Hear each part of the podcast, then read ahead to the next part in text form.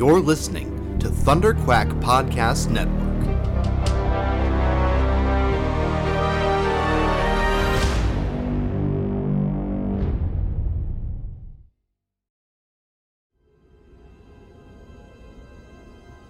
There has been an awakening. Have you felt it? You are listening to Star Wars The Saga Continues. Your hosts, Kyle Avery and Tim Gerasi, are scouring the HoloNet for news and bringing you all of the latest updates on the future of the Star Wars universe. And the future is bright indeed, so we invite you to join us on this exciting journey as the saga continues. Always in motion is the future. This is just the beginning. You'll find I'm full of surprises.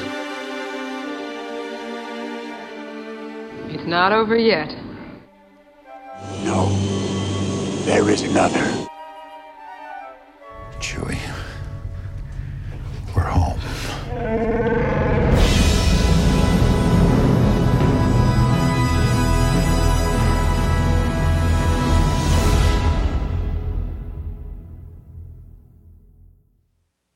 Hey there, Star Wars fans, and welcome to a brand new episode of Star Wars The Saga Continues, your podcast for all the latest news and rumors on. Uh, I keep wanting to say Star Wars Episode 7 right there, but we're past Episode 7. It was awesome, and now we're looking forward to the future of Star Wars, um, especially at this time right now as we just had uh, Star Wars Celebration Europe. um, so we've got a lot of exciting stuff to talk about from uh, that uh, convention uh, regarding Rogue One and uh, Episode 8 and Star Wars Rebels and the future of video games and all that other stuff coming after Episode 7. I'll get that right one of these days. Uh, but as always, I'm your host, Kyle, and I've got my co host, Tim, with me. How's it going, Tim? Hey Kyle, doing good. And I'm all set to talk about that new Rogue One trailer that we. Oh wait, we didn't get at least for those who didn't attend, but still got tons of great cool stuff to be excited and talk about. So yeah, this is gonna be a fun one. Yeah, well, let's jump right into it. Um, I mean, we didn't really have a lot of news between uh, our last episode and the beginning of celebration, so we can kind of just jump right into the celebration stuff. Um, you know, any stuff that we did have during that time span was kind of expanded upon there, anyways. Um, Yeah, a lot of announcements for celebration. Yeah. look forward to. yeah, and I mean, we had like some announcements about future updates for Battlefront and stuff like that, but then of course that was expanded upon even further um, at the panel itself. So we'll get to that a little bit later when we talk about the video games and whatnot. Um, but yeah, we'll just jump right into this Rogue One panel um, from you know the beginning of Celebration and. Uh, for, first of all, let's just say for those of you who weren't there and who weren't watching the live stream, um, a lot of the videos of these panels are available on YouTube now. Um, the Rogue One panel, uh, we were just checking before we started recording, uh, that one is not up there. Um, and apparently there was a big spoiler that somebody accidentally mentioned. Um, well, we hope it's accidentally. Maybe they were just trying to spoil it for everybody. I don't know. But That was um, accidentally, yeah. Yeah, no, somebody let something slip at the panel regarding, uh, you know, kind of a big story spoiler. Thankfully, I wasn't actually watching it, so I didn't, uh, you know, didn't hear that, but heard it from a couple other people just saying that there was a spoiler. So I was like, oh, okay, I'll uh, be advised to maybe stay away from that. Um, so Well, if you want, allow me to spoil it for you, Kyle. Don't tell me Jar Jar comes back. uh, how did you know? Dang it, Tim. I was so looking forward to being surprised by that when I saw this in the theater. Um, but no, so just just be aware of that. Um, be advised if you want to try to go looking for the videos of these. Um, but yes, we uh, didn't get a, a new full length trailer for the movie as we were hoping, but we did get a new sizzle reel, um, kind of similar to the behind the scenes reel that they showed at uh, San Diego Comic Con last year for The Force Awakens. Um, showing you know kind of some new like some shots of new footage mixed in with some behind the scenes stuff um you know some shots of you know the filming in process um as well as you know some interviews with the cast and crew and that sort of thing. Um but still a, a cool package when it's all put together and it does give us you know some new looks at stuff that we hadn't seen before um you know, just some more locations and sets and uh, some better looks at some of these new stormtroopers was pretty cool. Um, we, we got a little bit clearer view of some of the helmets and stuff, uh, which I'm sure made you happy, Tim. Um, you know, I, I think one of my favorite shots from this that made me just think, wow, this is going to fit right in with Star Wars is the shot of the the rebel pilot guy jumping in the X-wing uh, cockpit, okay. and then he just starts laughing like he's so excited to be in Star Wars and be in an X-wing, but he's totally rocking like the '70s mustache and everything, and Yep. looks exactly like he could be an extra from A New Hope that we just didn't see at the Battle of Yavin. Like I'm like, wow, there's like a 1977 X-wing pilot right there. I love it. He kind of looks like the X-wing pilot in Return of the Jedi when they first enter into the, the Death Star, uh, and then he like, gets blown up right away by one of the Tie Fighters. You know, kind of has that similar mustache. Oh, I think I can kind of picture who you're talking about. It's funny if it ends up being the same character or he's just younger. Yeah, that would be kind of funny. Um, but yeah, anyway, I mean, what did uh, what were kind of some of your takeaways from this uh, the sizzle reel? Yeah, so despite not getting to see the trailer that they did show to those in attendance, this was really cool. I mean, like you said, we got more cool new footage mixed in with cast and crew talking, and yeah, like you said, a lot of great new looks at you know the action sequence in particular and the troopers. And I'll just go ahead and get my geekiness out of the way. My two favorite shots.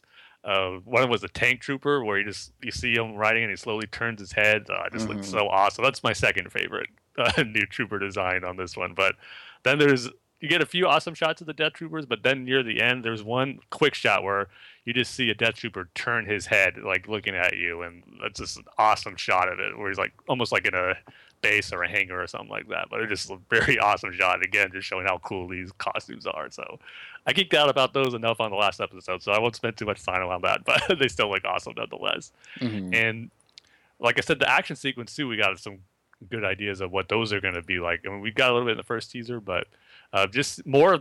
They didn't show a lot of it here, but I don't think we got any of it in the first teaser where they're actually in the jungle. And we see like some rebel soldiers walking through a jungle, a bunch of trees, and then we see a shot of like Chirrut taking out a stormtrooper with his fist. So I'm curious how much action we're gonna get in that jungle. If it's like them entering into that beach area, and that's where the main action is going to take place. But I just love the environment setting on this world, which you know at the panel they announced is going to be called Scarif. So Mhm. it's cool to get a know, to know the name of this planet finally.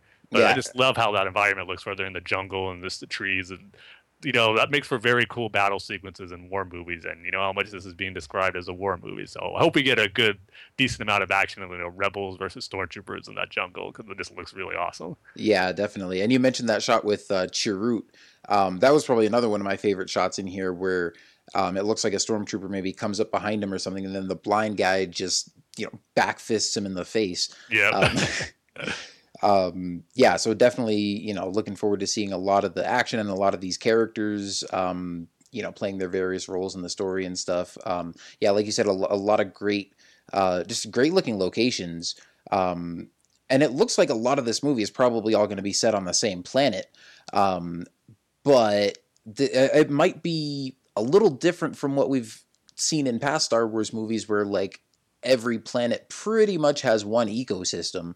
Um, whereas on, I mean, this planet is probably kind of the same, and they've mentioned that before that. Um, you know, it's basically like one whole like tropical beach planet, um, kind of. But I think you know you see that there's a lot of still sort of a, a wide variety of things you can do with that. Where um, you've got you know grassy hills and plains on one part of you know maybe this island that they're on or whatever and then part of it's in the jungle and part of it is you know on a beach. And um, still you know from what they showed if this were any other star wars movie or like if we didn't know what we know about rogue one already you might assume that this takes place on a couple different planets just because you know the locations look varied enough that it's not you know all just desert or water or forest or whatever. Um, Yeah. Well, we definitely know there's three planets because we know Yavin's going to be on there, and then the other planet they announced was uh, Jedha, which is where we're going to meet Chirrut and Baze. oh okay It's like that marketplace area, and I know you said you didn't see the panel yet, but one of the cool things about that were that new planet Jedha that Gareth Edwards kind of explained.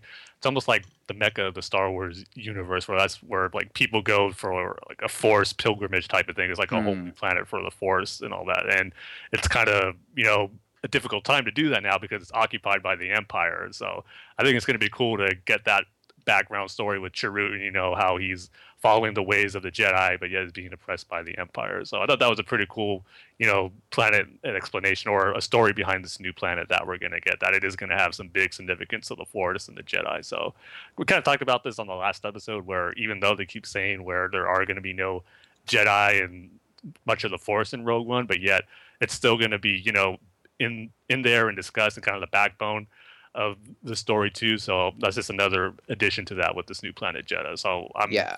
excited more about the story behind Jedha, but visually Scarif looks just awesome. So Mm. you kind of get the both of the best of both with those two planets. and also i mean the the reel ends with uh Jyn saying may the force be with us as the rebels are about to take off on this mission so you know yeah obviously like as you said even though there aren't going to be um any jedi in this and even though there there will be one sith lord with a small but important role but um you know vader's not really going to be the main villain that these guys are trying to fight but the force will still definitely have a, a presence that's felt in the story.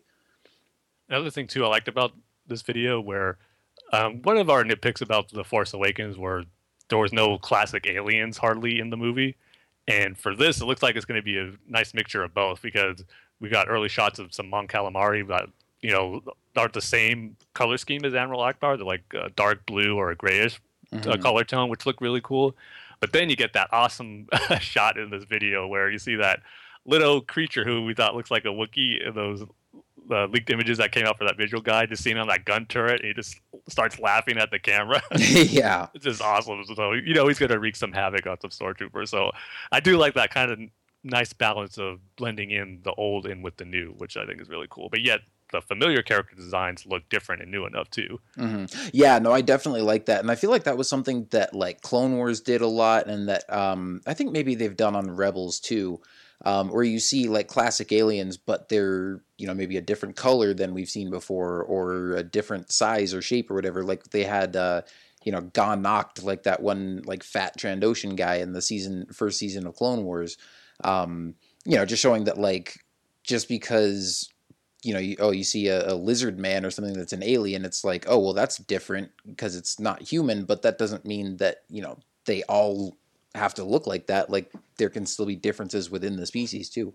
Um, and yeah, I thought that was a pretty cool shot of like that, uh, you know, a very large blue Mon Calamari um, early on in this reel. And I was like, oh, that's neat to see. Um, you know, yeah, like you said, like returning classic aliens, but with a slightly different spin on it, or you know, that'll be like that one Mon Calamari dude that we saw in Rogue One that we hadn't seen before. So, um, Exactly. yeah, I like it when they do that kind of stuff. And another thing I noticed when watching this uh, video, where remember the last shot of the teaser trailer, we got Jyn turning her head to the camera, and she looked like she's in an imperial outfit. hmm We're kind of speculating what's that about, and I think it's definitely safe to say uh, her and a few other rebels are going to be infiltrating this base in disguise. Yes. because there's that shot where it looks like Cassian is. It definitely looks like him in an imperial uh, officer's uniform, and he just slams a stormtrooper into the door, and then you see a shot like right behind him. Looks like that could be Jyn because she has that black uniform, but she has a helmet on there. So hmm it definitely looks like they're going to be going undercover at a point in this movie to probably steal the Death Star plans. Yeah, I think that probably is Jyn in that black outfit because it looks pretty much exactly like what we saw her in in the previous trailer, just without the helmet. Um, and yeah, it was funny because the first time I watched this, I saw. I mean, it's a pretty brief shot, and I was like, "Oh, is there going to be you know some tension within the Empire, like stormtroopers turning on stormtroopers?" And then I backed it up and watched it a second time. and was like, "Oh no, those are definitely rebels in disguise." Yeah, even though I wouldn't mind seeing Death Troopers take on stormtroopers. no, well, and see, that's what I was thinking. I mean, especially given some of the the things that we've heard about Krennic and how you know he might not necessarily get along with all the other Imperials and stuff, and um, you know, I, I wouldn't mind seeing some you know dissension in the ranks among the stormtroopers and whatnot. But um, yeah, I think it's also going to be cool to see these rebels, you know, go undercover as Imperial agents or stormtroopers or whatever, and you know, try to take them out that way and get the Death Star plans and you know see how this whole thing goes down. Yeah, I'm definitely glad you know they're not just retreading a New Hope and uh, just have them be disguised as regular stormtroopers again. Mhm. Yeah. glad they're mixing it up with like imperial officer uniforms. Yeah. Um Yeah, I'm trying to see. They, we're we're going off of uh, you know they got a lot of articles here on uh, StarWars.com recapping these panels and whatnot. Uh, they also revealed a new uh, poster for the movie, um, which looks very cool. Oh yes. Um, again, you know some of the the cool looking um, beachfront locale with a you know battle going on between rebels and stormtroopers, but with that looming image of the Death Star in the background that takes up like two thirds of the poster. But I'm like, I ain't even mad. Like, it's the Death Star. It has to take up that much space. And then you got some X Wings swooping by overhead, too. Yeah, I love this poster. I mean, right when it came out, uh, immediate new header for Twitter and our Facebook page. Yeah. I love it too. How you know you got the stormtroopers in the water and you got the rebels storming on the beach, but it seemed to me it seems like a combination of you know new design with that. But then at the top, like you mentioned, the Death Star and the Tie Fighter up there. It's almost exactly how it was in that very first uh, teaser trailer they put out in Celebration Anaheim, where that was the last shot where you saw the Death Star um, you know, in the atmosphere of the planet with the Death Star. So it's kind of like they're combining that with, you know, a new image of the troopers, stormtroopers versus rebels. So I, just a very cool looking poster. Okay, wait, hang on. Did you say the Death Star and the TIE Fighter? Yeah. Isn't there a TIE fighter there? I don't see one. You might make some Like, things up, making man, things up. this whole time you're talking, I'm like scouring the poster, going, "Where's the tiny little hidden Tie Fighter on here that I'm not seeing?" Um, but no, I don't think there's one on there. There's three Yeah. X-wings swooping by, sort of over the head of the stormtroopers. I was, but yeah, I'm probably mixing it up where in that trailer they got a TIE fighter flying up by the Death Star. And Simeon, since it looks so similar Oh, to that, yeah. I probably just got to mix it. Up. That's probably Yeah. there too. Well, it would have been cool though. yeah, definitely, especially as like a little hidden Easter egg. Um, but yeah, I mean, awesome new poster design, awesome new uh, sizzle reel, um, and then uh, I should say too, just the panel in general, it was really good. I mean, a, a nice surprise was that Gwendoline Christie was the host, which they didn't Yeah. announce or anything, so that was cool to have her host, and she did an awesome job too. But um, it's kind of one of those things where, I mean, it was awesome. I don't want to take anything away from it, but you're never going to capture that specialness that the Force Awakens panel had. I think where you know it was the first new Star Wars movie we got in ten years, so everyone was just you know very very excited and not to say we're not excited for Rogue One, but I think it's only natural where you know it's not going to have that same effect of you know seeing new footage and like hearing the cast and crew talk about a new Star Wars movie for the first time. So I can't say it was quite on that excitement level, but it was still great and had some great moments in there too. Like how cool was it to see Ben Mendelsohn just walk onto the stage in full Krennic costume, followed by stormtroopers or Death Troopers actually, just walking Mhm. up there acting like a boss, just full of authority. just really get into the character, which is really cool. And hearing the actors talk about it was great, uh, regardless of the spoiler that was said. But um, everyone seems very passionate about it. I think Diego Luna, out of all the actors, he seems the one who's you know just super excited about it. I like I like how he said where when I signed on to this project, this moment was one of the big you know attractions for me to do this role, is to be a part of the Star Wars family, the energy that the fans get, and you can just tell he really gets what you know being in a Star Wars movie is all about, which was cool. And again, hearing Forest, uh, Forest Whitaker talk about Saw Gerrera and just hearing him say, you know, mentioning the Clone Wars was cool, and I got a nice applause. So cool stuff like that. And then the only thing I should mention too, since um, I don't know if you saw this, Kyle, since you, since you didn't see the panel, I'm not sure if uh, like any of the YouTube videos had it. I don't think they did, but when Alan Tudyk was talking about K-2SO, they actually did show a little clip of you know Jyn and uh, Cassian. They didn't, couldn't hear the dialogue, but you know they were talking to K-2SO, and like they're on this mountaintop, and they hand him this uh, almost like a package or a bag of some sort. But he just holds it and then stares at it a little bit and drops it. So kind of like they were saying, you know, can you carry this for us, or we need you to take this, and he probably says some sarcastic remark and just drops it or something. but it was kind of cool to see the droid in action and to see him with Jyn and Cassian. So Mhm. stuff like that was cool. And then, like I said, the sizzle reel, and even though we didn't see it, that trailer that they got afterwards, uh, people saw it and had descriptions of it. Uh, you know who showed up at the end? Yeah. we did get a little tease of Darth Vader, and Mhm. I will say, it, I'm not bothered that it was you know only for those who were there because I think it is cool to have you know some exclusive stuff for those who paid money and traveled to Celebration to get something that no one else is going to get. But it just was awkward to see when you're watching the stream live because they already showed the sizzle reel twice during the panel normally. And then at the end, you had Kathleen Kennedy come out, you know, before she left, saying if you could put your phones away and not film or take any pictures. And I was expecting, okay, this is it. This is the trailer. But then it just went right to the sizzle reel on the stream again. So I was like, oh, okay. This supposed to happen? Did they make a mistake, or are they those in attendance getting the actual trailer and we're just getting the sizzle reel? So it wasn't quite. Uh, it wasn't made clear as it was going on, which was a little confusing. But other than that, I think it was a great panel. And even though it didn't kick off Star Wars Celebration Europe, it was one of the final ones. It was the first one I got to see that morning, and it kicked off what was a great weekend to come. Mm-hmm. Yeah. Now, I mean, let's be real. Somebody recorded that panel. It's online. You can find, or not the whole panel. I'm sorry, just you know that uh, that trailer. You know, oh. if she said if she said please put your phones away, you know, like somebody didn't. Um, there are a couple versions of it floating around online.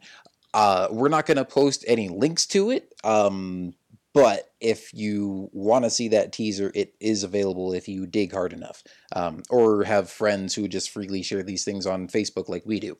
Um, and yeah, it, it is pretty sweet. Uh, it's only about a minute long, so it definitely is like a teaser trailer. But I would imagine that the next time we get a full length trailer for this movie, it'll probably be pretty similar to that um, that that might even be like the first half of the trailer or something, or that um, you know it might just be like sort of an extended version of that. Um, but we'll probably get a lot of that same footage plus a lot of new stuff.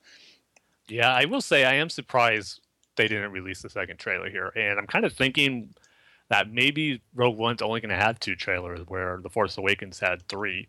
Because I thought this would be the perfect time to show the second one, and then in October, like The Force Awakens, have the final actual theatrical trailer. But mm-hmm. Now I'm just thinking they're going to wait till either September or October to give us a new trailer for Rogue One, which was a little surprising because I thought it was going to follow the Force Awakens releases uh, pretty closely, but it doesn't seem like it right now. But who knows? Maybe they can surprise us next month, or we can get one, but we'll see. Yeah, I mean, it would be nice to get two more before it comes out. Um, then again, I mean, it's Star Wars, and they know people are going to go see it anyway. And I mean, really, for the Force Awakens, we've really only kind of got two trailers and then the teaser, which you know was just to kind of whet everyone's appetite for a little bit because people were so hyped up for it and so desperate to catch you know any glimpse of this new Star Wars movie.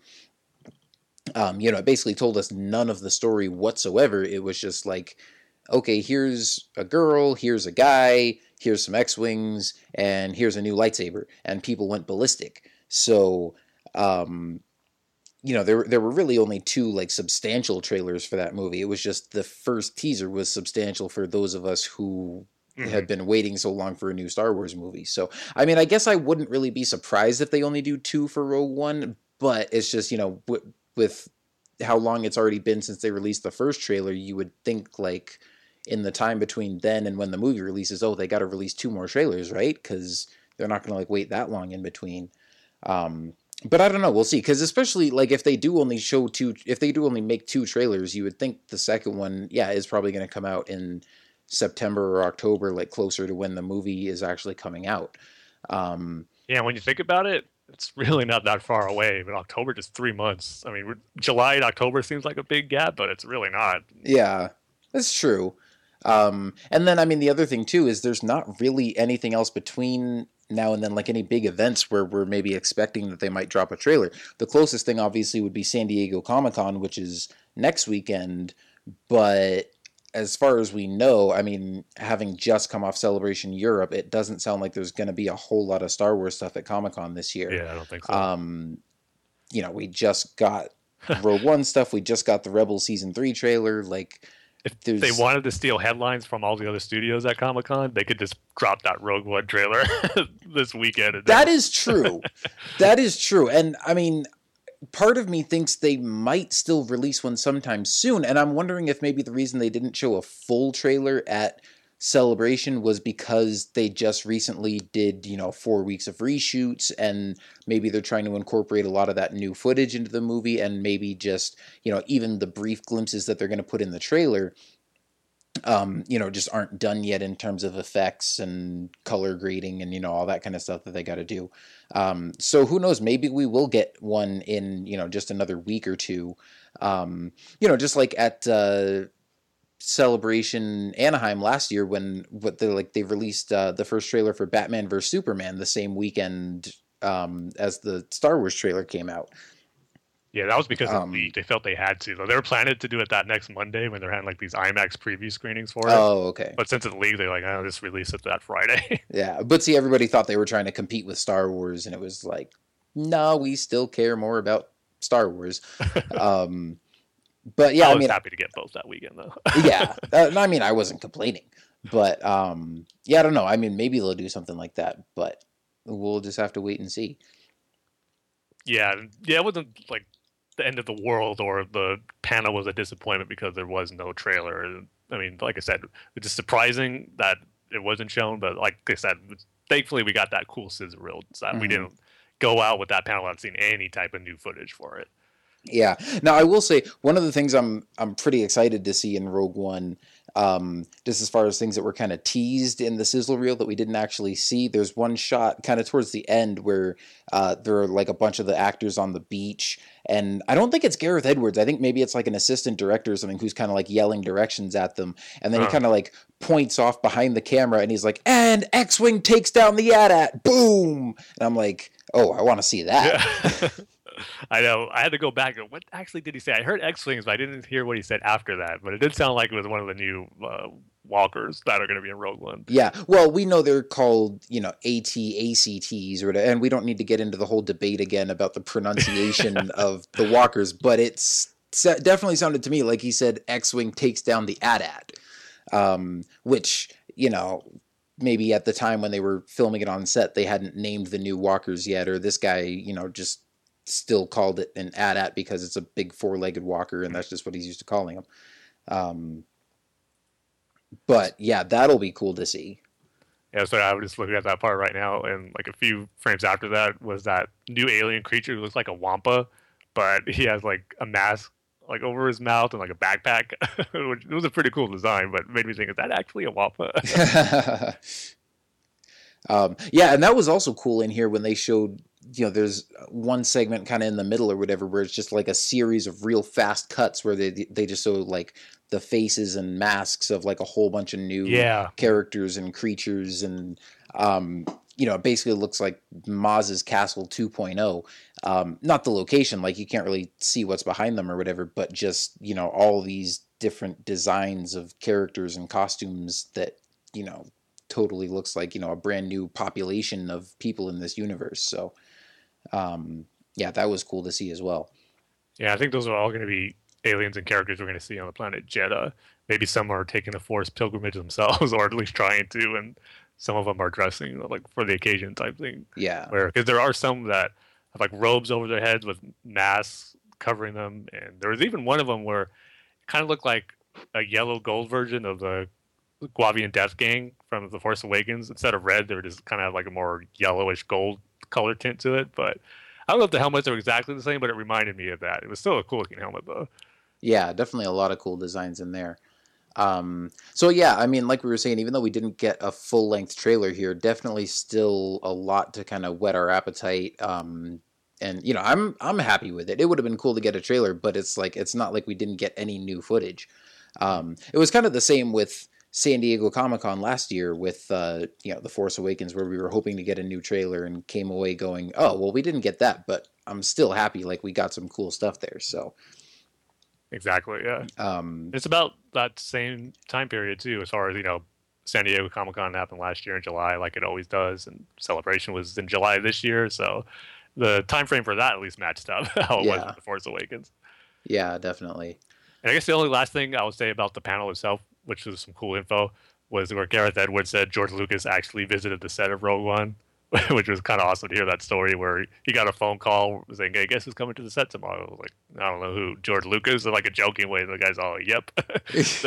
For like that whole weekend, he said he was a nervous wreck that day when it happened. He says like George Lucas was like giving some critiques and saying, "Oh, you should do it like this," but then he goes, in the end, he was just joking. He like make a joke afterwards, so he'd be like all nervous and like, "Oh no, what am I doing?" But then, oh, he's just joking, you know, having a good time. So it was just kind of cool because you know he didn't visit the set of Ro- uh, The Force Awakens, but have him do it for Rogue One, I thought was cool. Yeah, that is cool, especially because, um, you know, I mean, it would have been cool to have him visit the set of The Force Awakens too, but that's sort of like, okay, you did your thing, you handed over the reins, and now we're, you know, taking care of what comes next. Whereas with Rogue One, it's like, hey, you want to see this little add on we're making to, you know, your creation? Like, you know, this is like the lead in to, to the first Star Wars movie George ever did. So um, that is pretty cool. Yeah, hopefully that makes the documentary for the Blu-ray special feature to get a little bit. Oh, that has to.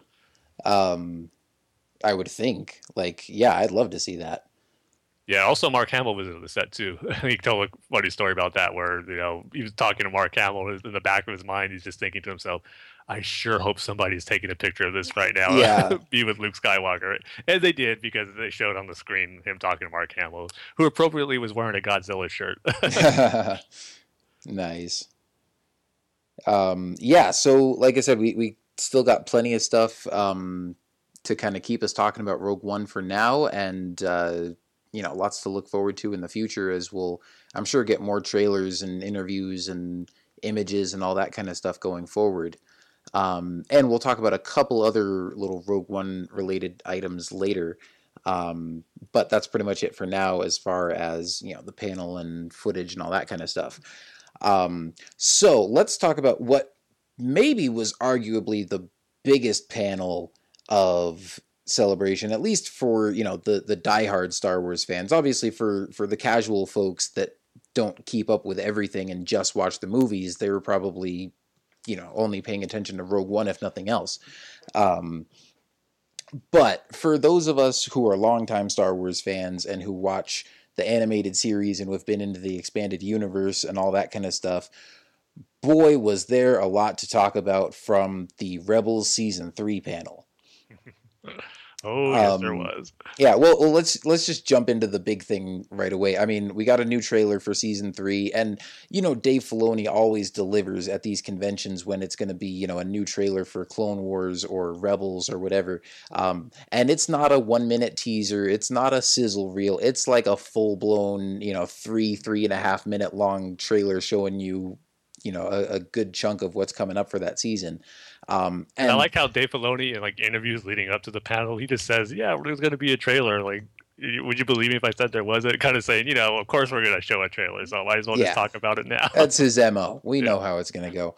Um, and the big reveal that's gotten people talking that I didn't even know watch Star Wars Rebels um, is Oh, that Hondo is coming back again for season three. Oh, and then also there's this blue admiral guy, something or other. Um, yes, Grand Admiral Thrawn is now back in the Star Wars canon. He's uh, to be, you know, a, a prominent, if not the main villain of season three. I don't know. It seems like Darth Maul might be the main villain of season three. Um, Hopefully, a good balance of both. Yeah, but it definitely seems like Thrawn is, you know, he's not like a, a cameo to appease the EU fans. Like, no, this guy is going to be a major force that uh, that the rebels have to deal with. Um, and in fact, they also showed the first two episodes of season three um, there at the the convention, and I read like a spoiler free review of it on IGN.com, and they did say that uh, Thrawn is introduced in those first two uh, season premiere episodes. Um, and actually, well, I don't know if I'm not sure if it's the first two episodes or if it was like a one hour kind of back to back kind of thing. I'm not exactly sure how it was structured, but Yeah, I think it's actually not an hour long premiere. It's like uh, the first episode and the second episode of the season. yeah, So maybe there will be connections to it, but I'm pretty sure they're both separate episodes. yeah, they I, again, I don't think they really touched upon that in the review or you know mentioned sort of how the story was structured, but they did mention that Thrawn is introduced um, sometime in these first two episodes. So um, definitely super excited to see him. Um, they also said that um, you know they even talked to Timothy Zahn about it and you know brought him into Lucasfilm to show him kind of what they were doing with the character, and he was really uh, you know sort of humbled and honored to uh, you know just see that they were bringing the character back in and see him uh, you know being a part of Rebels, even though it's not exactly.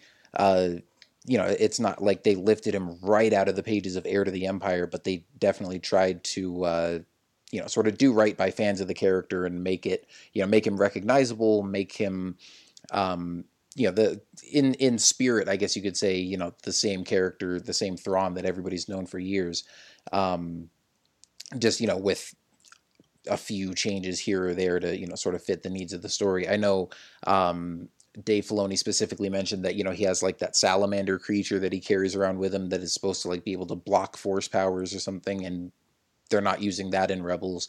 Um, but he has like a statue of it in his office to kind of pay homage to that. Um, but man, I mean, from what you see in the trailer, just the, I mean, his voice sounds amazing. He looks great, and the way that you know he's just sort of one of those cold, calculating villains who you know is always trying to learn more about his enemy and outsmart them, and then you know you see shots where like the rebels are uh, you know, fleeing from some TIE fighters, and suddenly like three Star Destroyers jump out of hyperspace and block their escape. And they're talking about, like, oh man, this guy always knows our plans and he's one step ahead of us, and blah, blah, blah. And I mean, those villains are always really cool. Um, because, you know, we've, we've seen a lot of, you know, Darth Vader and Sith Lords and, you know, big, menacing, scary, you know, powerful villains in Star Wars. But it's cool to see, you know, the, the guys that are terrifying just because of their mind and um, what they know and how they can outwit you and all that sort of thing too. So um, I'm I'm really excited to see what they're going to do with him, as well as a lot of other stuff. Uh, you know, that a lot of other great looking stuff that they showed in this trailer too that we can get to in a minute. But um, do you have you know any other thoughts on the uh, the Thrawn, the Thrawn reveal there? Yeah, I definitely think it's cool that they're bringing him into the show and into the canon. And I know, kind of joked how it's become one of the worst kept secrets regarding yeah. Rebels. So it wasn't like a big shocker when we saw him, but it's still cool to see him, you know, in the show and all his blue skinned white uniform glory that we're used to from the books that he was in. So, and yeah, it looks like they're definitely on point. And one of my favorite shots of the trailer was there's that shot of him in his room or in his office, and it looks like it's on Coruscant because if you look on the background, it definitely looks like like a big city landscape. That yeah, I noticed that, and I was like, oh man, are we actually going to get to see Coruscant in these episodes? Like that would be so awesome. I know, so that's what I'm hoping for. It definitely looks that way, but just the images that he's looking at, you know, getting his research on all the main rebel characters on the show. You see, you know, uh, the first side that he's looking at the rebel logo that Sabine sprays, and then probably the coolest one is that old Mandalorian mural image that yes. the Clone Wars. Yeah, that's I, just awesome. I mean, after watching the trailer a couple of times, I went back and was, you know, freeze framing it at certain points to try to, you know, catch certain details and stuff. And I, I paused it on that frame of Thrawn in his office. And like you said, I saw Coruscant in the background. I saw, you know, all the the artwork and stuff that he was looking at, and I saw that old you know Mandalorian mural or whatever, and I was like, oh my gosh, that is so awesome! I, I was geeking out hardcore over that. Yep, especially too because you know he's probably looking up the history for Sabine. Mm-hmm.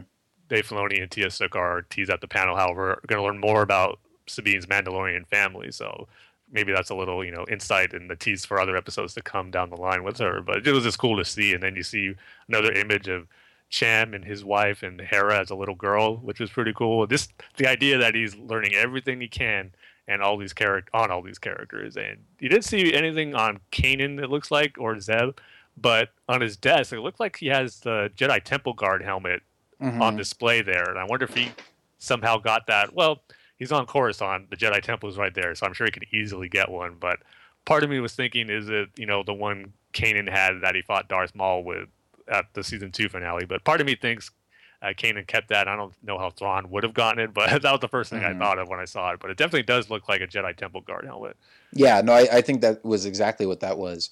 Um, although I think it was probably a newer one, like from the Jedi Temple, and not the one that Kanan got. Because um, also, I think Dave Filoni said that um, you know they were talking about some of the new character designs and stuff, um, and you see Kanan's got this new mask um, that you know, it kind of is you know, like covers the top half of his face because we know he's blind now after his duel with Darth Maul. Um, and actually, kind of a cool little touch was that it's got Rex's, you know, like the Jag eyes yeah, uh, awesome. painted on there. Um, but he was saying that part of the concept behind that mask, um, just sort of their idea in production was that you know maybe Sabine kind of like cut up and modified that uh, that Jedi Temple guard helmet um, so that he could keep wearing that, but it would be you know less heavy or cumbersome or whatever. Um, and he said that it was actually really hard to get right and that they went through a lot of different designs of it. So I don't know if he specifically said that like this version of the mask was still supposed to be cut from that helmet. Um, but that was, you know, one idea that they had. And so I kind of got the idea that, you know, maybe that still was sort of the case. Um, but yeah, I have I to say know. too. Um, I mean, I like Kanan's new look, especially with the beard. I mean, every Jedi has to have a beard at some point. So. That's true. Uh, I just think the the visor of that mask looks a little too big. I would have liked a little more streamlined, but it's a little nitpick. Uh, part of me thinks maybe you should have just kept the Jedi Temple Guard mask as it was because it did look cool. But then you can't see his Jedi beard, so Yeah.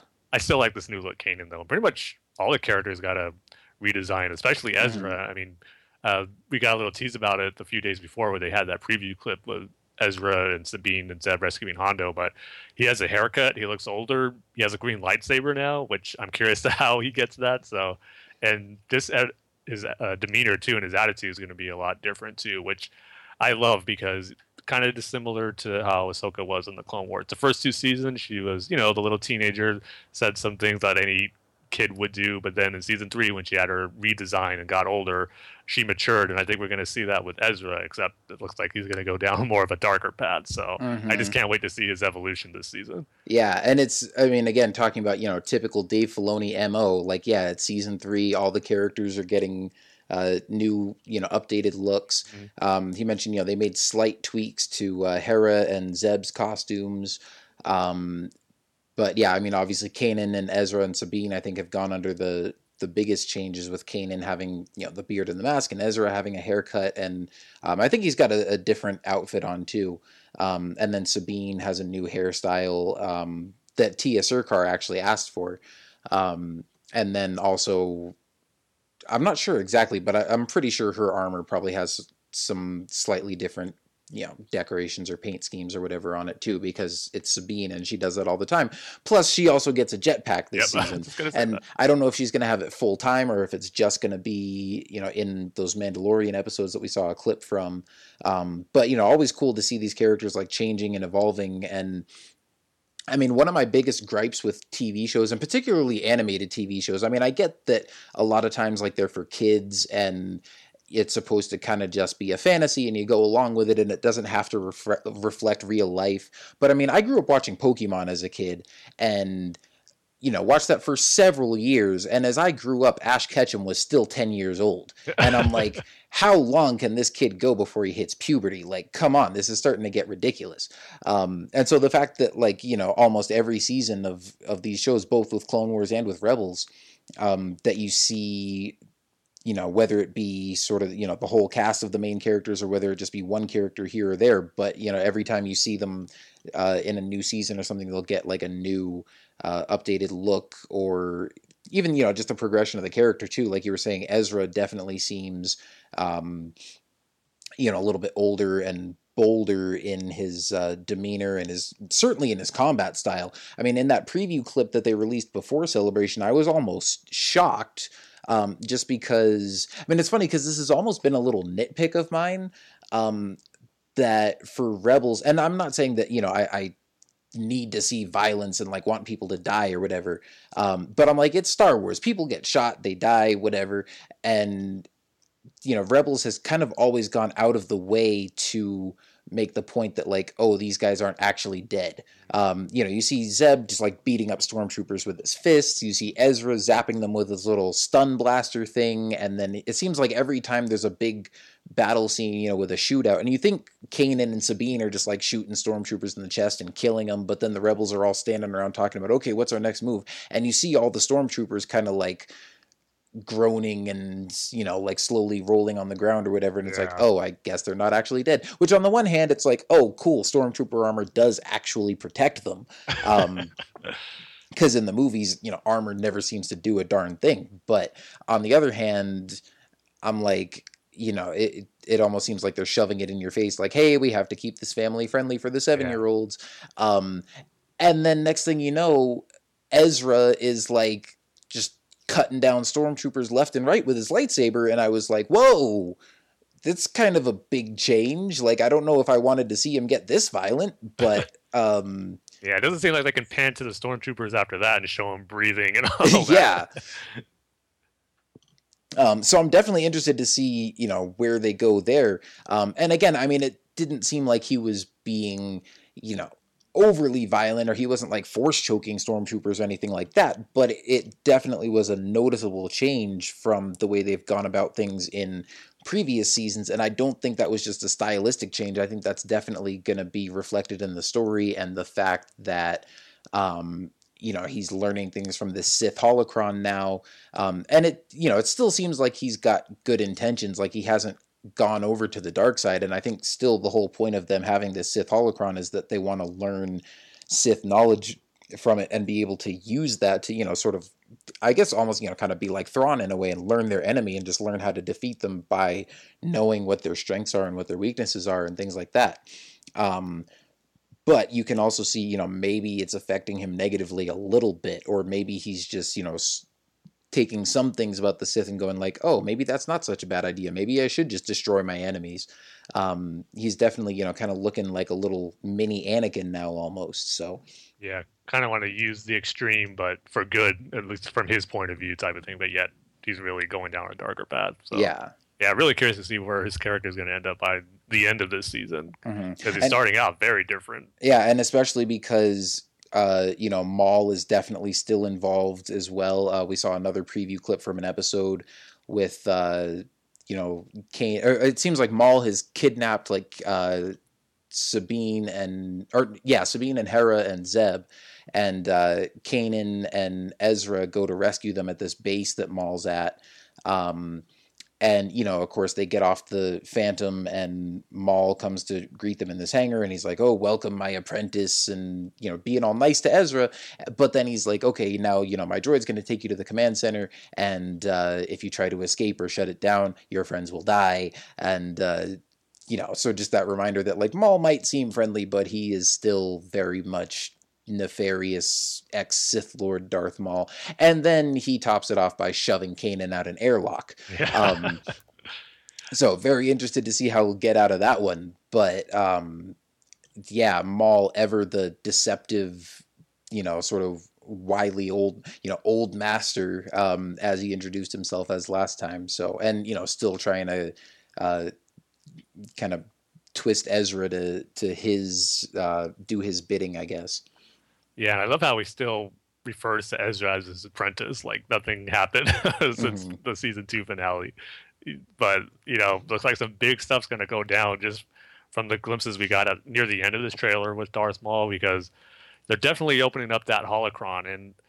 Um, trying to go back to it right now with a shot where you see Darth Maul and Ezra just both sitting down, opening the holocron, and it looks like you know they have the Sith one, and then Ezra has the Kanan's holocron from the very first episode of Rebels, the blue one with Obi Wan. Yeah. So kind of curious to see how they're going to try to combine those two to unlock secrets or whatnot. So definitely some cool stuff. And then the big thing too, at least in that sequence, where it looks like we see some Night Sister green magic energy floating around. I was wondering about that. Like, yeah, it definitely looked Night Sister esque.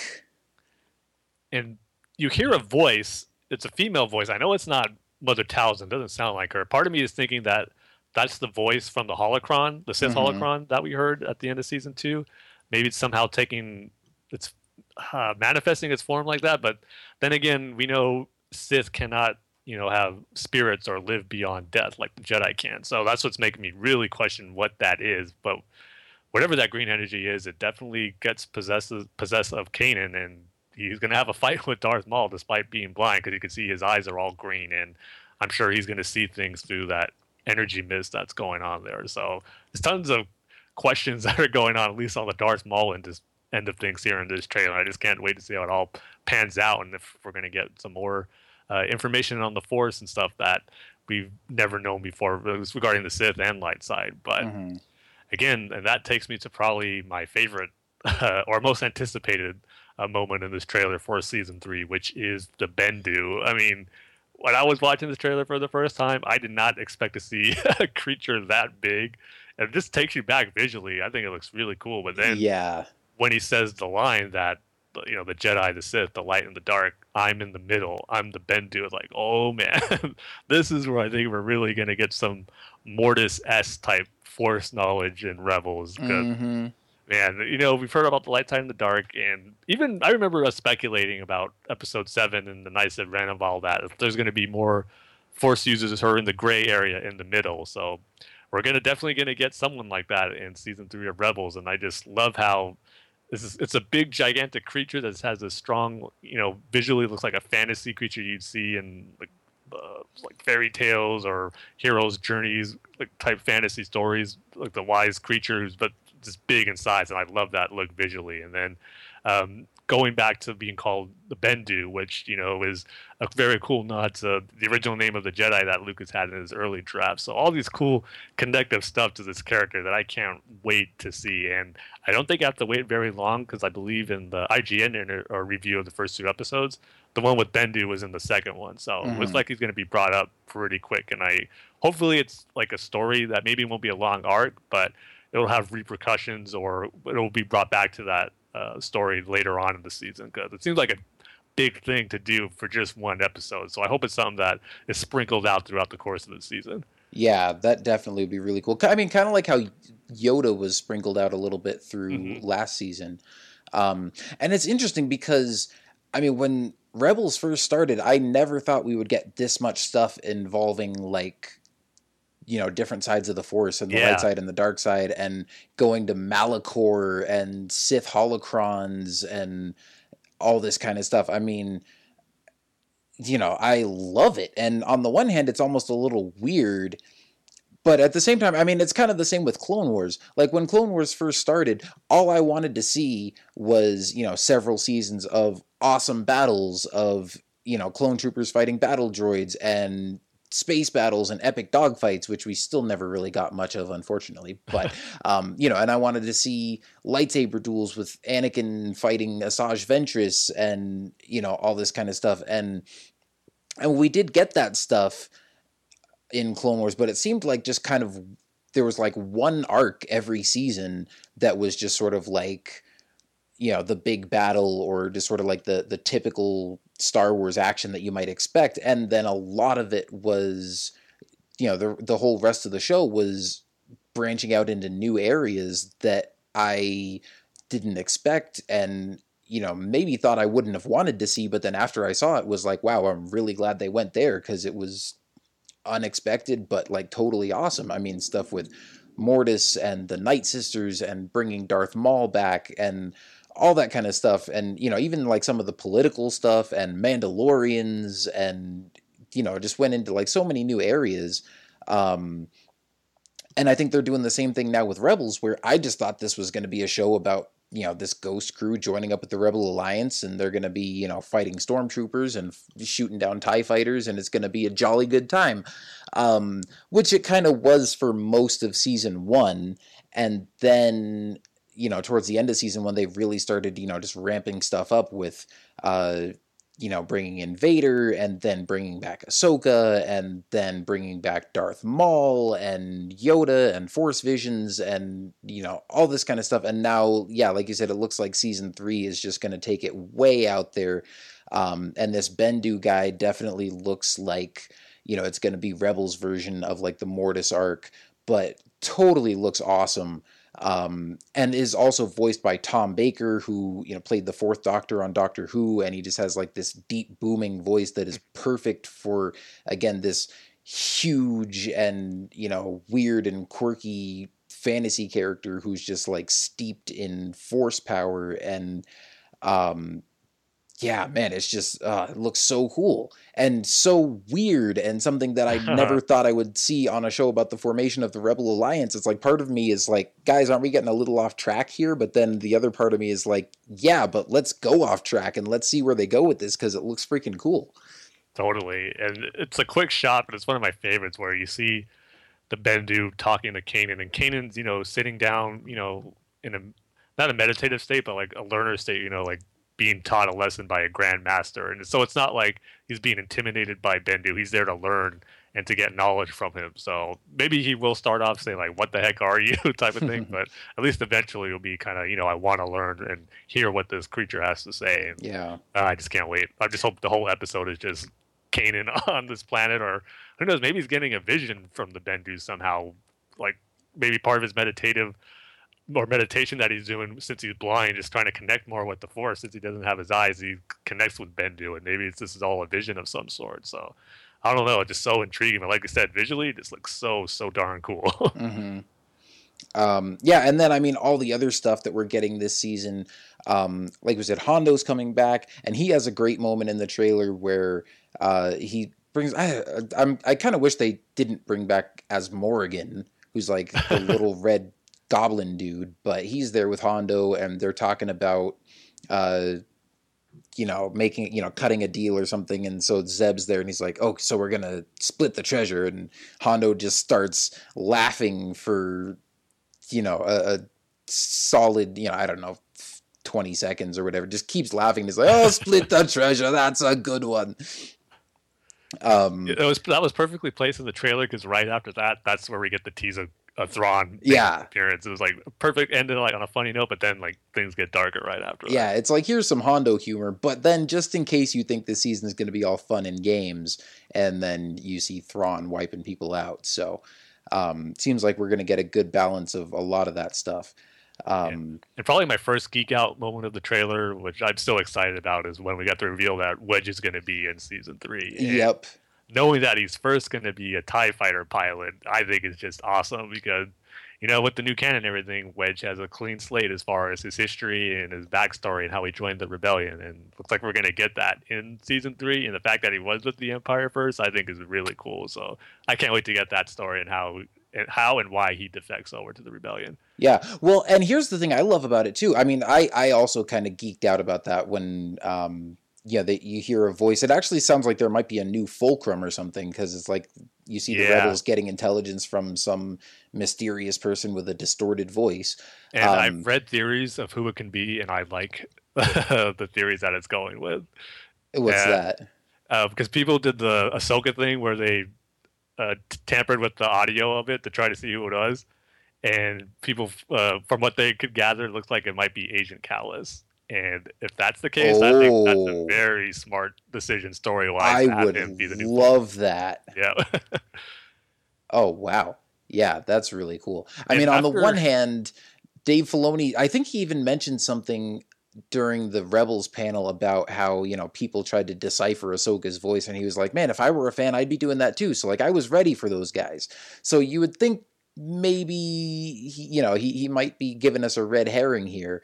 Um, but I mean, we definitely saw signs in season two that Kallus's loyalty to the Empire might start uh, wavering. Um, I mean, I love that scene at the end of his episode with Zeb where he watches Zeb get rescued by his friends and sees them, you know, all embracing him and they're so happy that he's back and that he's safe. And then Kallus gets rescued by the Empire and he's like walking down the halls of his Star Destroyer and people hardly even notice that he's there. And, you know, nobody comes to say, like, hey, nice to have you back or anything. And somebody kind of just coldly, like, gives him a data pad and says, you know, hey, here's some intel that you missed while you were gone or something. Um, and it makes sense in this case because, as far as I remember, when Ahsoka was Fulcrum, she was kind of you know giving him information about like where the supplies are and different rebel cells. But this guy, if it is Ca- Kallus as the new Fulcrum, he's he would have information as far as you know Imperial cadets who want to defect. mhm. So it does make sense that he would be the one to have that inside information and to pass it along to the Ghost Crew. So yeah. yeah, it's kind of lining up to where that might be the case. Yeah, but something else that um that I loved about it, getting back to what I was starting to say earlier, um, I mean the whole idea of Wedge being a, a an Imperial cadet who wants to defect to the rebellion. Um, I mean, correct me if I'm wrong, but I'm pretty sure like that's what Luke wanted to do essentially. Like Mhm. when in A New Hope, when he's talking to Uncle Owen about leaving and going to the Academy, um, he's talking about going to the Imperial Academy, and not because he likes the Empire or wants to, you know, fly Tie fighters or whatever, but just because it's like if you're a good pilot, like that's what you do. That's sort of you know what you do for for flight school or whatever. And I don't know if he was planning to just you know train for a couple years and then leave to do his own thing, or if he was actually planning on like joining the imperial military and then defecting. But um, Yeah, Yeah, because it's- that whole deleted scene with him and Biggs, they go all and talk about that as far as you know, Biggs being part of the Imperial Academy and then about to you know defect and join a rebel uh, cell that we know that was there at the Battle of Yavin. But he does, I can't remember the exact details, but he does talk about you know how he's gonna you know make his escape from the academy and join up with the rebellion. That get, kind of gets Luke going, you know, wanting to join him and all that. hmm Yeah, so I mean, it's cool to see that, um, you know, to to see that uh, vision realized, I guess, for somebody other than Luke, um, and to see that he wasn't the only one that wanted to do that. Like that, it was kind of a common thing that if you wanted to learn how to be a fighter pilot so you could fight the Empire, like the best way to do it was to kind of go through Imperial flight school. Um, so yeah, and then of course, obviously, bring just bringing back a classic character like Wedge, that's going to be cool to see too, um, and something that perfectly fits into you know this timeline. Um, so yeah, that's that's going to be really cool. Also, I mean, we see a lot of new Mandalorians in this trailer. We see Tie interceptors, um, and you know, lots of other awesome new stuff. Some of it that I'm probably forgetting off the top of my head right now, but um, it looks like it's just going to be another you know awesome. Oh, and then man, the uh, the other thing, you know, probably my big geek out moment at the end of the trailer, we see Sabine holding the dark saber. Yes. Um, and we know, didn't she say in you know maybe season one or two, she said something about being of Clan Vizsla, right? Uh huh. Yeah. Yeah, season two she so- did, yeah. And they, I I think Dave Filoni and Tiya Sircar did kind of hint during the panel about her possibly being related to you know other Mandalorians that we've seen before. Um, so you know she could be related to Pre Vizsla or even you know Bo Katan or somebody like that, and to see her kind of take up that legacy um, of the dark saber. Now I don't know if she's actually going to do anything with it because I, I kind of hope she doesn't try to duel Darth Maul with that thing um, so. because unless she's like unless Pre Vizsla was her dad and she's secretly been training with it since she was a kid, like I, she's not gonna last very long against Maul with that. So, um, but still, just awesome to see it again. Like I don't think that even crossed my mind um, Yeah, when we saw Darth Maul come back in season two. I wasn't like, oh, I hope he still has the dark saber. Um, but yeah, I'm sure between him and Sabine and all the Mandalorian stuff we're going to see this season, and then seeing that come back, uh, man, that's going to be super cool. I'm just wondering how did she get it because you know Darth Maul felt uh, fought Sidious with it. So did Sidious just you know take Maul and leave it there, and maybe the Prime Minister uh, Mandalore, what was his name, Almec, took it and put it back, you know, in a museum or a sacred vault or something like that on a Mandalore, and Sabine somehow gets in, goes in there and gets it. So I'm curious to how she comes across the dark saber and like because part of me thinks Palpatine wouldn't just leave it there; he would take it with him. So I don't know. I'm interested to find out how she came across getting that dark saber. Yeah, well, I'm I, I think the um the Darth Maul comic that they did that was basically like what was going to be his story arc for season 6 of Clone Wars. I think he still has it. okay, Um, yeah, I wasn't sure if he did or not. And I want to go back and check, but I know at least like on the cover of one of those comic issues that shows him with the dark saber. So I think he might have. You know what? I think I've got that on my desk somewhere, and I'm going to try to dig it out because my desk is a mess. But oh wait, here we go. Yeah, right here on the cover of Darth Maul, Sons of Dathomir, or yeah, Maul, Son of Dathomir, it shows him with the dark saber, and then let me flip through and see if he still has it in any of the battles in here. Because even in the last battle, you know, where Mother Talzin gets killed by Grievous, and I don't think Maul took on anyone because he was making his way back there. I mean, I haven't read it in a while, but it seems like he escaped, obviously, and you think he would still have that dark saber with him if he had it at the beginning. So No, he was in that battle with Mother Talzin because I remember it was like a four way battle with like Maul and Mother Talzin versus like Dooku and uh, Grievous. yeah. Um, but Maul does still have the dark saber in this comic issue. In fact, it looks like that's like all he uses. okay. It's like Sidious took his red lightsaber from him, but um, actually, I'm flipping back through the beginning here real quick because I know he gets rescued by, um, you know, he's in prison and then gets rescued by a bunch of uh, the. Oh, okay, yeah. So, um, so Maul gets rescued for you know Sidious has him in prison. He gets rescued by a bunch of the Death Watch who are still loyal to him. Uh, they go back to their base. Um, and then he's talking to a hologram of Prime Minister Almec. He says, "Prime Minister Almec, uh, I have you to thank for securing my release." Um, and then Almec says, "You released me from prison. I have now returned the favor. We recovered the dark saber from the palace grounds after your Yep. capture on Mandalore." Um, and then one of the tro- one of the Death Watch troopers hands it to him. Um, so he still got it there. Now we also found out some new information about the siege of Mandalore. Um, that I mean, they didn't specifically mention the dark saber, but maybe he lost it again there, and maybe it stayed on Mandalore all this time. That's a very Um, good point. You know what? I don't know. So I bet it's explained there. Yep. man, I would love that. If we get more explanation of that of, about the siege of Mandalore, which is supposed to be the final storyline of Clone Wars, oh man, So I know. Uh, I think we will get. We got a little bit of teases of it in season two, and Dave Filoni did kind of hint, you know, in stories moving forward, because that event did happen, regardless if we didn't see it or not. But Mhm. characters are going to be making reference to that, and now that you brought that up, I think 100% that's whatever happened to Darth Maul there. That he lost the dark saber and it remained on Mandalore. Now, at least that's what I'm taking from it, because Sabine has. She's, I don't think she's going to take it from Darth Maul. I think she gets it from Mandalore. oh yeah, no, I definitely don't think she's going to take it from Maul. Um, and we haven't seen Maul use it so far, so I think, yeah, I think you're right. I think it probably is still on Mandalore. Um, but yeah, okay, so let's talk about that for a minute while we're on the subject of Mandalore and whatnot. Um, I think that's you know pretty much all the the big points from the Rebel season three trailer that we wanted to hit.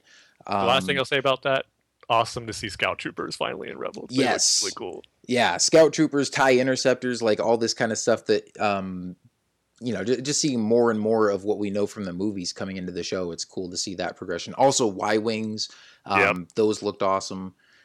Um, so yeah, just cool to see all that stuff. Um, now, before the Rebels panel, I think this was actually on the first day of celebration on that Friday. They had another panel called Ahsoka's Untold Tales, and it was uh, Dave Filoni and Pablo Hidalgo, um, and maybe somebody else. I don't. Or it was uh, it might have been Ashley Eckstein? Was she there Yeah. too? Yeah. Okay, that's who it was. Um, and they were basically just talking about some of their ideas for stories of what would have happened to Ahsoka after season five of Clone Wars. Um, which was just, I mean, really cool to hear their different ideas and takes on it and stuff. I mean, she still would have been, uh, you know, one of the major characters on the show, and it sounds like she would have just kind of had her own storyline that kind of deviated off from the main Clone Wars conflict for a couple of seasons, where she sort of tries to adjust to normal civilian life on Coruscant, and it's just not working out for her because even though she doesn't want to be a Jedi anymore, she's just used to that lifestyle of being a guardian of peace and justice um, and helping people and everything. So she goes down to kind of the seedy underbelly of Coruscant, like in level 1313, and becomes kind of a vigilante down there. Um, you know, fighting crime and stuff, and then falls in with you know this group of smugglers and meets this one young smuggler guy who uh, they described as kind of like a romance interest for her. Um, and then uh, she said, you know, they said there was going to be one storyline where she ends up um, trying to stop like an assassination attempt on Yoda's life, uh, which ends up intertwining with this you know what would have been another big cool sort of mysteries of the force kind of storyline where there's like an ancient sith temple buried below the jedi temple and that she actually would have come very close to fighting darth sidious where they're like on opposite sides of a door and she's using her lightsaber to seal the door as he's like shooting her with force lightning through the door but the two of them never actually come face to face. Um and I'm like, man, that would be awesome. Especially because I mean, anytime you see Darth Sidious in the flesh on Clone Wars, you know, like it's not a minor thing. um, because this is a guy who's usually you know a, a shadowy puppet master and just commanding his minions through holographic appearances and stuff. And just like we saw in the season five, uh, you know, Darth Maul and Mandalore arc, um, and uh, you know the Lawless, like when he shows up, you know stuff is going down. um, so man, that would have been awesome to see. And then of course they talked about the Siege of Mandalore, which would have been the final season of, or you know, the, basically the final storyline of Clone Wars had it continued through to its conclusion. Um, and they they uh, said that um, you know Maul would have come back to try to take over Mandalore again after wherever his storyline would have taken him. Um, and I don't know if he still has like Death Watch that are loyal to him at this point because um, again in this comic book here you know he still has like a death watch faction that's loyal to him but they pretty much all get wiped out. Like there's a, another big battle in here between the two you know opposing mandalorian sides and it seems like by the end maul's kind of on his own. Um, but he comes back to try to take over mandalore again and ahsoka through you know making contact with you know various non-jedi people she has kind of become an ally with uh, bo-katan um, and so when you know this stuff's going down on Mandalore, she goes to help just to try to help her friend out. Meanwhile, the Jedi also send forces in. So Anakin and Obi Wan and the 501st go to try to stop Maul from taking over Mandalore. Um, and so then Anakin and Ahsoka are reunited for the first time since she left. Um, and you know they have their reunion and then this big battle's about to start but then yoda calls and you know tells anakin and obi-wan hey there's been a massive attack on coruscant like get back here. The chancellor's been kidnapped. We need you like all hands on deck. Um, and so they take off and that's where the be- beginning of revenge of the sith happens. But before anakin leaves and you know before they ship out with the 501st he leaves basically like half of the battalion behind to help ahsoka fight uh, against Maul in the Death Watch and whatever. Um, and you know, led by Captain Rex, of course. So that's why you know that'll explain why Rex isn't in uh, Revenge of the Sith, and that you know this half of the 501st that he leaves behind, they've all like painted their their helmets and their uh, armor like with orange patterns in honor of Ahsoka. Um, so man, I can just imagine how emotional of a moment that would have been to see. With you know, it, it would kind of been would have been like uh, like the complete opposite version of Anakin marching on the Jedi Temple. Um, you know, with the uh-huh. 501st and Revenge of the Sith. It, I can just imagine Anakin saying like, "Hey, Ahsoka, like I've got something for you," and they're maybe in the hangar of a, a, star destroyer or they're you know in some republic base on mandalore or something and you just see these big hangar doors open and see like rex appear first and then just like this army of clone troopers marching out behind him all painted with you know Ahsoka's uh, you know uh, like her facial patterns kind of you know painted on their helmets, and just to see like the look on her face watching you know these guys all you know being there to show her support like that would have been probably one of the standout moments of the entire series if we had gotten to see that. No um, doubt man. and and then to see them go on to be you know fighting against Maul's forces, and then obviously we would have gotten to see like a one-on-one duel between Ahsoka and Darth Maul, and man, how awesome would that have been? Um, to see her character really come full circle, um, to you know, to see her go from the little you know bratty Padawan snips to you know being probably like a 17 year old who's powerful enough to actually take on a former Sith Lord and not die, like man, that would have been really cool. Especially because I mean, it being the series finale and all that, you know, she probably would have won. And I don't know if she would have killed him uh, because obviously, if Clone Wars had gone on and they got to finish it, you know, Dave Filoni wouldn't have known at the time that he was going to try to bring Maul back on Rebels. So, uh, you know, we're talking about a whole potentially whole different timeline here um, if things had happened this way. You know, I don't know if she would have killed him or he would have gotten imprisoned or if he would have gone scampering off and running away. But um, still, like, oh, you can just imagine how awesome that would have been to see. Uh, I'm trying to look for my tissue box. I'm going to tears coming down my eyes about the awesomeness we won't be able to see, at least for now. But yeah, I mean, hearing just hearing you talk about it now, hearing Dave talk about it with Pablo on that panel, got you so pumped up. Even just gave you goosebumps hearing about it. This for especially for diehard fans who were with Clone Wars from the very beginning with the movie. I mean, just what an awesome payoff that would have been. And I just love though that it's they're not you know just because it wasn't made doesn't mean that story never happened is being disregarded and that's still being referenced in rebels and little by little we're getting more information revealed about it and they didn't say any details but i just think somehow some way we're gonna get the story told in its full i don't know it's gonna be a comic or a book or hopefully a animated series or maybe a flashback of episodes for rebels i think that could be kind of cool and i just Hmm. think somehow some way we're gonna get this story and man, I can't wait. And uh, you got to see that panel for when these because they show some very cool concept art of the moment you're talking about where Anakin reveals or tells Ahsoka, you know, he's leaving the 501st and their armor is decked out in their, you know, design.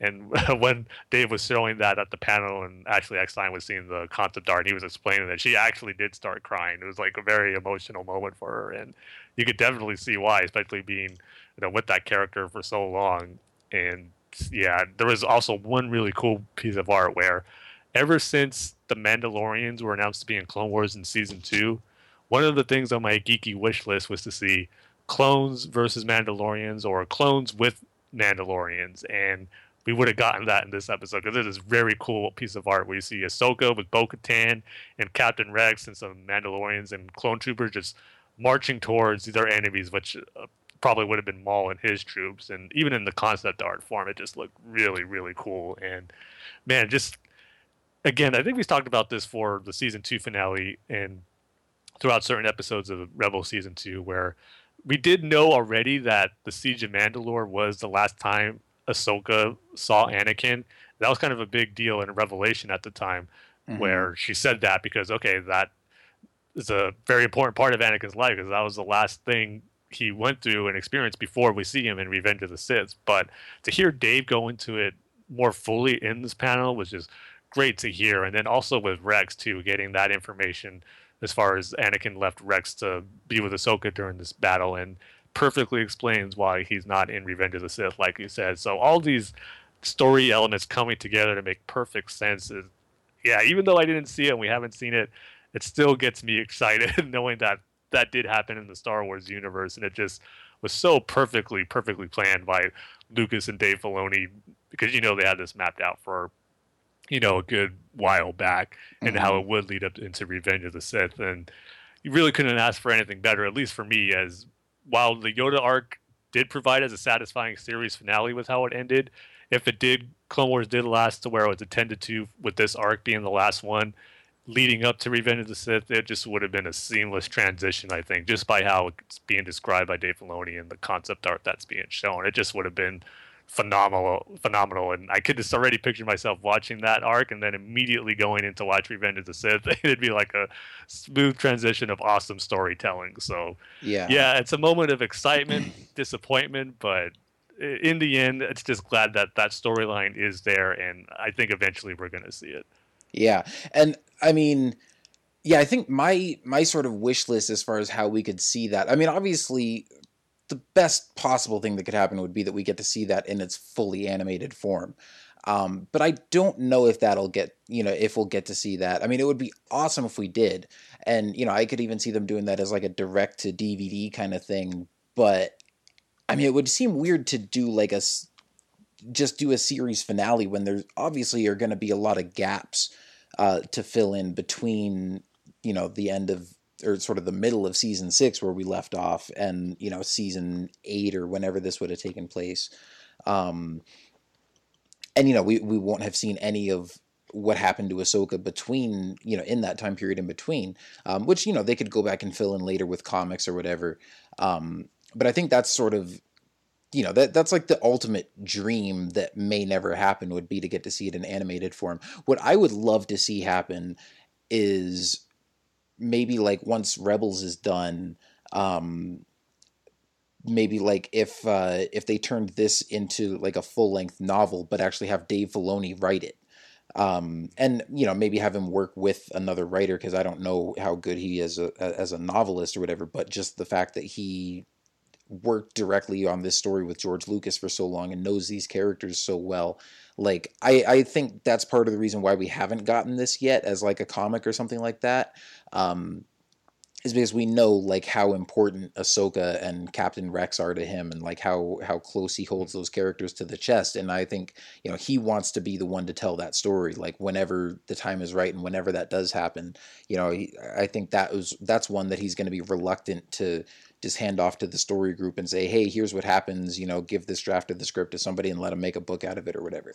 Um, I, I think he's going to want to be definitely like very involved um, in in the retelling of that story and make sure that it you know is just like as perfect as possible um yeah i agree and also too going back to the rebels trailer there were some cool moments with rex in his you know classic clone trooper helmet fighting with ezra and kanan against battle droids and i think we're going to get some more info on the siege of mandalore in that episode because i believe in an interview Dave Filoni did with IGN. He said it's going to be called like the last battle of the Clone Wars or something to that effect. Hmm. And even in the dialogue, Rex says in that trailer, "Where the last battle of the Grand Army of the Republic." So yeah, I think he'll probably make reference to that as uh, whatever the reason why the battle droids get reactivated in this episode. He'll probably take him back to that last Clone Wars battle of the Siege of Mandalore. So hopefully, we'll get some new insight into that in that episode too. Yeah, although I mean, unless Maul somehow managed to make nice with the separatists, I doubt there would have been any battle droids at the siege of Mandalore. But um, yeah, true. I just think you know the last, or maybe it wasn't the last time he saw battle droids, but it takes him back to the Clone Wars, and the last yeah. battle he fought in the Clone Wars was the Siege of Mandalore. So it'll just probably like trigger some memories that hopefully will lead into more info from that. Yeah, no, it was still you know a, a cool. Uh, cool little nod there. And I mean, again, it's one of those things where, you know, I, I see Kanan and Ezra fighting battle droids, and I'm like, guys, aren't they supposed to be fighting the Empire? But then yeah. on the other hand, the image of Rex fighting battle droids again, I'm like, yep, I will take this all day, every day. Yeah, what's the best part about too? The Empire is going to be involved somehow in that episode because you see in another shot where there's tons of AT-AT, or I shouldn't say tons, but like three AT-ATs uh, firing down on them, and you see some battle droids in there too. So looks like we're gonna get battle droids, empires, Jedi, clones, all together in one big cool episode. mm-hmm. Yeah, man. I mean, all this talk about the Rebels trailer, and all I want to do right now is go watch more Clone Wars. I know, right? I definitely am gonna have to go back and watch that um, that Ahsoka panel because I mean I read you know highlights from it and stuff, but I didn't actually watch that uh, panel yet. Yeah, um, definitely got to watch. And I, I, haven't seen. I mean, I've seen a lot of the concept art that you were talking about, but I haven't seen all of it. So, um, I definitely have to uh, go check that out. Yeah, definitely one of the highlights of Celebration Europe, yeah. in my opinion, especially for fans of Clone Wars. Oh, absolutely. Um, and man, every time we hear stuff like this, it just makes me think of like you know just how special that show was, and you know how much it sucks that we're not getting more of it. But at the same time, you know, anytime we get new comics or novels or you know the the animatic story reels like we got at the last celebration with uh um uh what I'm blanking on the name but the the Bad Batch? Bad Batch that's what it is. Um but yeah I mean just uh, Clone Wars was awesome. Yeah and again I just so thankful you know we got Dave and the story group that's just not letting these stories sit on the shelf and just because mm-hmm. they weren't finished. I think we should I know as disappointing as it is, we should also be very thankful that they're letting this stuff out and letting us get a peek into what was to come and get some story ideas. And yeah, yeah, the absolutely. fact that they're making it canon too is also awesome. So mm-hmm. especially knowing that they're not going to waste that way. Yeah, and the fact that I mean, not only do we get some of these things in the form of you know comic books and novels and stuff like that, but just the fact that you know almost every celebration, Dave has these panels where he's just like it's basically just like him sitting down and telling stories with the fans like hey yeah. you know sorry we had to cancel clone wars. Do you guys want to know like some more of what would have happened? And i mean it seems like every panel there's you know something new. There's some new story arc that we hadn't heard about before yet. Um, and yeah man it's just something really special. Um, but speaking of stuff not sitting on the shelf uh, they also gave a little bit more info about um, a couple of new novels coming out. Well, gave a little more info about one and announced another one. Um, you know, we knew that there was going to be uh, an Ahsoka novel released, which is kind of, you know, technically classified as a, a young adult novel. Um, but I think it was maybe Pablo Hidalgo who said, like, this is going to have, you know, the same tone that you want from any Star Wars story. It's just going to be a little bit of an easier read, I guess. But, um, you know, still plenty of, of good story in there for, you know, Star Wars fans and Clone Wars fans. And that it, um, I think this one takes place like right after, you know, shortly after Revenge of the Sith, um, and Order sixty six and all that, and you know, detailing what happens to Ahsoka during that time period. But again, I'm sure there'll probably be uh, plenty of mentions, uh, just sort of in backstory and reference to, um, you know, the Clone Wars and the Siege of Mandalore and stuff that we didn't get to see happen. Um, so that's definitely one that I'll want to check out. Um, and then also for the Thrawn fans, uh, there is a new Thrawn novel coming out written by Timothy Zahn. Um, so he gets to kind of revisit that character in you know the current canon form that they're doing. Um, but I'm sure that's going to be a must read as well. Um, and you know they've released uh, the cover for that. Um, and I don't know, did they give a release date for either of those? It said for the Thrawn one's going to be April 2017. Okay, So probably right around the time of Celebration Orlando. Yeah, and then did they say uh did they give one for the Ahsoka one either, or is that um I believe that one's like October of this year, I believe, sometime in the fall. okay? Yeah, I'm definitely gonna have to pick up both of those. Um, but yeah, man, wow, good stuff from that Rebels panel. Um, Yeah, once again, Dave Filoni had a magnificent showing at Celebration with Rebels and the Uncle Clone Wars stuff. yeah, and if you haven't watched that panel yet, it is definitely well worth an hour of your time. Yeah, he had some great moments with Sam Witwer and Warwick Davis on that Rebels he, panel. he absolutely does. I loved their their exchange back and forth. yeah, uh, Sam Witwer doing the Ewok voice, classic. Yeah, and Warwick Davis doing his best Darth Maul impression. yeah, that was awesome. Um, yeah, so that was man really good. Um, all right, so I think we're just about ready to move on from that. Um, unless there wasn't anything f that we missed from that that we wanted to talk about, right? No, I'm sure there are more stuff to dissect and geek out over, but at least the stuff that's coming to my mind now. Yeah. got all the. Yeah, there's there's obviously more stuff we could talk about, but we've hit on all the main points. Um, now let's talk about video games for a little bit here. Um, we also had uh, on Saturday they had a panel with the minds behind uh, the EA Star Wars games. Um, and they had people involved with uh, Battlefront and the Old Republic, and uh, Amy Hennig, who's directing um, the Visceral game that's coming out in 2018, um, as well as somebody from the the mobile studio that's working on uh, Star Wars Galaxy of Heroes. Um, and they, you know, re- revealed some new content and new info and stuff for some of those games. Um, Galaxy of Heroes, there's going to be a new uh, raid coming out soon where you get to like fight against General Grievous and an army of battle droids and a big AAT tank. So that looks fun. Um, the Old Republic, they talked about uh, the Knights of the Fallen Empire expansion that's you know releasing monthly story content uh, this year, and then uh, in the fall they're going to be having like their five year anniversary celebration and uh, having another new expansion called uh, I think it's called Knights of the Eternal Throne. Um, and not really any new information about that expansion other than just the name, but um, I'm sure that'll be uh, something exciting to look forward to as well. I need to get back into that game and get caught up on the story and all that stuff. I've been too busy playing Battlefront with you and Paul, but um, it's so- still time well spent. yeah, oh, absolutely. Um, I'll just need to find time for both because I'm not giving up on Battlefront anytime soon, especially with the Death Star expansion that they just announced. Um, well, we had known for a while that this was coming up, but they revealed a uh, a short little teaser trailer for it uh, with something that people have been asking for for a long time: space battles.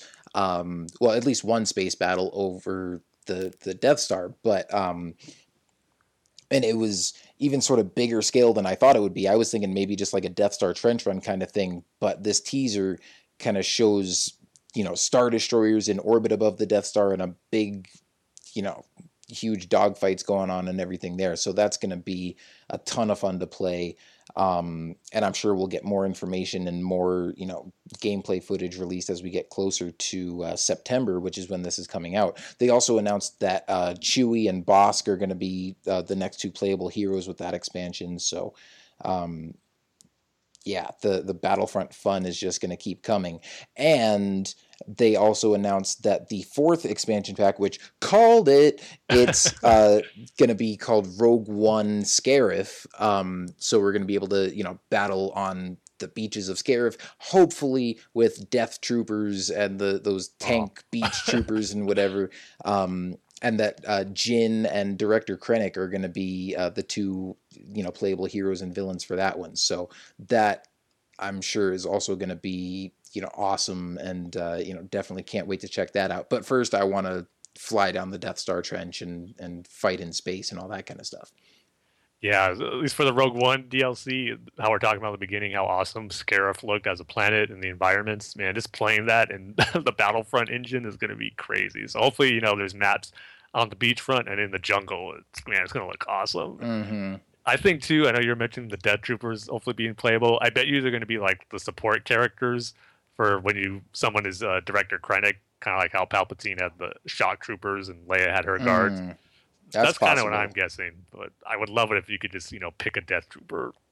Yeah, ma- you know, make it an yeah an unlockable new skin. Yeah, I better start leveling up so I, I make sure I can get to whatever the new level cap is when that comes out, so I can get that armor right away if it's available. Yeah, that'll be like ninety by that point. Yeah, you're right. Because it's seventy right now, so yeah, eighty for Death Star and then ninety for Scarif. Yeah, um, like still at sixty four. I think I'm but, at like 68 or 69 right now. Nah, you'll get that. Yeah. In no time. But as far as the Death Star uh, teaser, it looks awesome. I mean, visually, it looks like everything I was hoping for. But uh, I'm going to be a little nitpicky here and complain about how the trailer was put together because let's not beat around the bush. They ripped off the beginning for episode three. Any way you could imagine it. The drum beat at the beginning, the Star Destroyer panning over, and then you get the big reveal as it moves over, and you see a big battle taking place between the Imperials and the Rebels over the Death Star with Star Destroyers over it. And to me, it was just like uh, you go went out of your way to not include prequel content and only focus on the original trilogy and we're getting a very cool DLC pack and you rip off something from what was an awesome battle sequence from episode three. And to be honest, when I saw that, it made me want to play the Battle of Coruscant more than the Death Star DLC because it was just ripped off everything from the beginning of episode three. So I was a little annoyed by that. And again, in the end of the day, it's not going to be a big deal when this DLC comes out because it looks awesome and it's going to be lots of fun playing the Death Star trench battles and just you know battles over in space with the Death Star uh, orbiting through different ships. So it's going to look and play amazing, but I just thought they could have gone about revealing it in a better way and not just steal something from the prequels that you're at least as far as we know, not going to put in the game anytime soon. So a little annoyed by that, but it's going to be awesome nonetheless. So I can't wait, and glad it's only not that long of a wait too. In September, it's going to be here before you know it. And also too, Rogue One that comes out in December, probably like how Jakku came out pretty close to the release of The Force Awakens. Because if you look on the Battlefront menu and you hit the season pass, the fourth one just says early 2017, but now we know we're going to get it a little earlier, so that's cool too. Mm-hmm. Yeah, should be you know right around the time of the movie, so that'll be awesome. Um, and they also announced too that um, I think I think it's supposed to be later this week. They're um, releasing a free update that's going to introduce this new skirmish mode um, for people who've been wanting more options to play offline and do single player and stuff like that. Um, you can play not just the single player missions that they have on there, but all the I don't know if it's going to be all of them, but at least some of the current multiplayer modes like Walker Assault and Fighter Squadron and uh, you know some of those kind of things you'll be able to play offline just against AI enemies and uh, you know team up with a friend through co-op or I would assume you'd be able to play against a friend too, um, you know either online or uh, split screen on your console. So that's pretty cool as well. Even though you know I'm still probably going to mostly just be playing with friends online, but um, Nice It to is- have it that is- option. yeah it is yeah definitely nice to have that option um because i mean i've tried those those mission modes and it's kind of weird to be doing battles where you know you in order to win you don't just like shoot enemies but then you have to go pick up like these coin things that they Yeah. drop and it's i don't know kind of weird um there are achievements that you get for you know getting so many stars on every mission and i have long since given up on trying to get those i'm like you know what i'm just going to stick with multiplayer um so Yeah. nice to know that if for for whatever reason if i ever did want to go back to single player i'd still be able to play my favorite multiplayer modes. Yeah, and by the time you're probably listening to this episode, it'll be available because uh, as we're recording this on the 19th, it comes out tomorrow, the 20th. So, oh well there we go. Yeah. Um yeah i forgot what the release date for it was. I just knew it was you know coming out sometime this week so um but yeah there you go. That'll that'll be a nice addition to it. Um and then as far as the visceral game um obviously you know that still comes out like two years from now and amy hennig said they're still not really ready to reveal a whole lot about it as far as you know gameplay footage or i think she even said they don't even have a title yet. Um, but she did show a few new pieces of concept art um, that uh, you know look pretty cool. And um, it, wa- it was cool to just hear her talk about like the process of you know making the game and and creating this new authentic Star Wars story and uh, the thing that probably stuck out the most to me about that is she was talking about how they're all ensemble stories um, that even though you could say you know the main character of Star Wars is uh, you know Luke Skywalker or you know Anakin or you know Rey for the new movies that you know it's still just as much you know Han's story or Leia's or Darth Vader's. Um, and so you know I, I'm excited to see sort of the approach they take to that like is the game going to have multiple playable characters? Um, or are you still just going to play as the main character but just have you know supporting characters in the story that are still very integral parts of the story? Um, you know i'd love to see where they go with that because in you know i'm trying to think of like other star wars games I, and i know in the force unleashed it's pretty much just all about Starkiller um, and of course you know vader and palpatine are very integral to that story as well but you know his kind of supporting crew like uh, his pilot juno and the droid proxy they're really just kind of side characters. Um, you know, Knights of the Old Republic has a pretty good, you know, ensemble crew, but um man, just you know, to be able to to see that kind of storytelling in, you know, obviously uh, a current gen console game and you know who knows where the technology is going to be in a couple years when this game comes out. I'm sure it's going to look phenomenal whatever it is. Um, so you know I, i'm really excited for that even though it's still you know far off and we don't know much about it. But um, i've heard enough to make me think it's probably going to be good. Yeah, like even those concept arts, the graphics, and that little teaser we got at E3, you know, it's going to be a great looking game. And I agree with what you said about how it's cool they're making it, you know, the ensemble aspect of the characters be kind of the main focus of the game. So I was thinking the same thing, like how is that going to be incorporated into gameplay where they're non-playable characters, but you know you interact with them and they're with you for most of the missions, or is it going to be something like you can?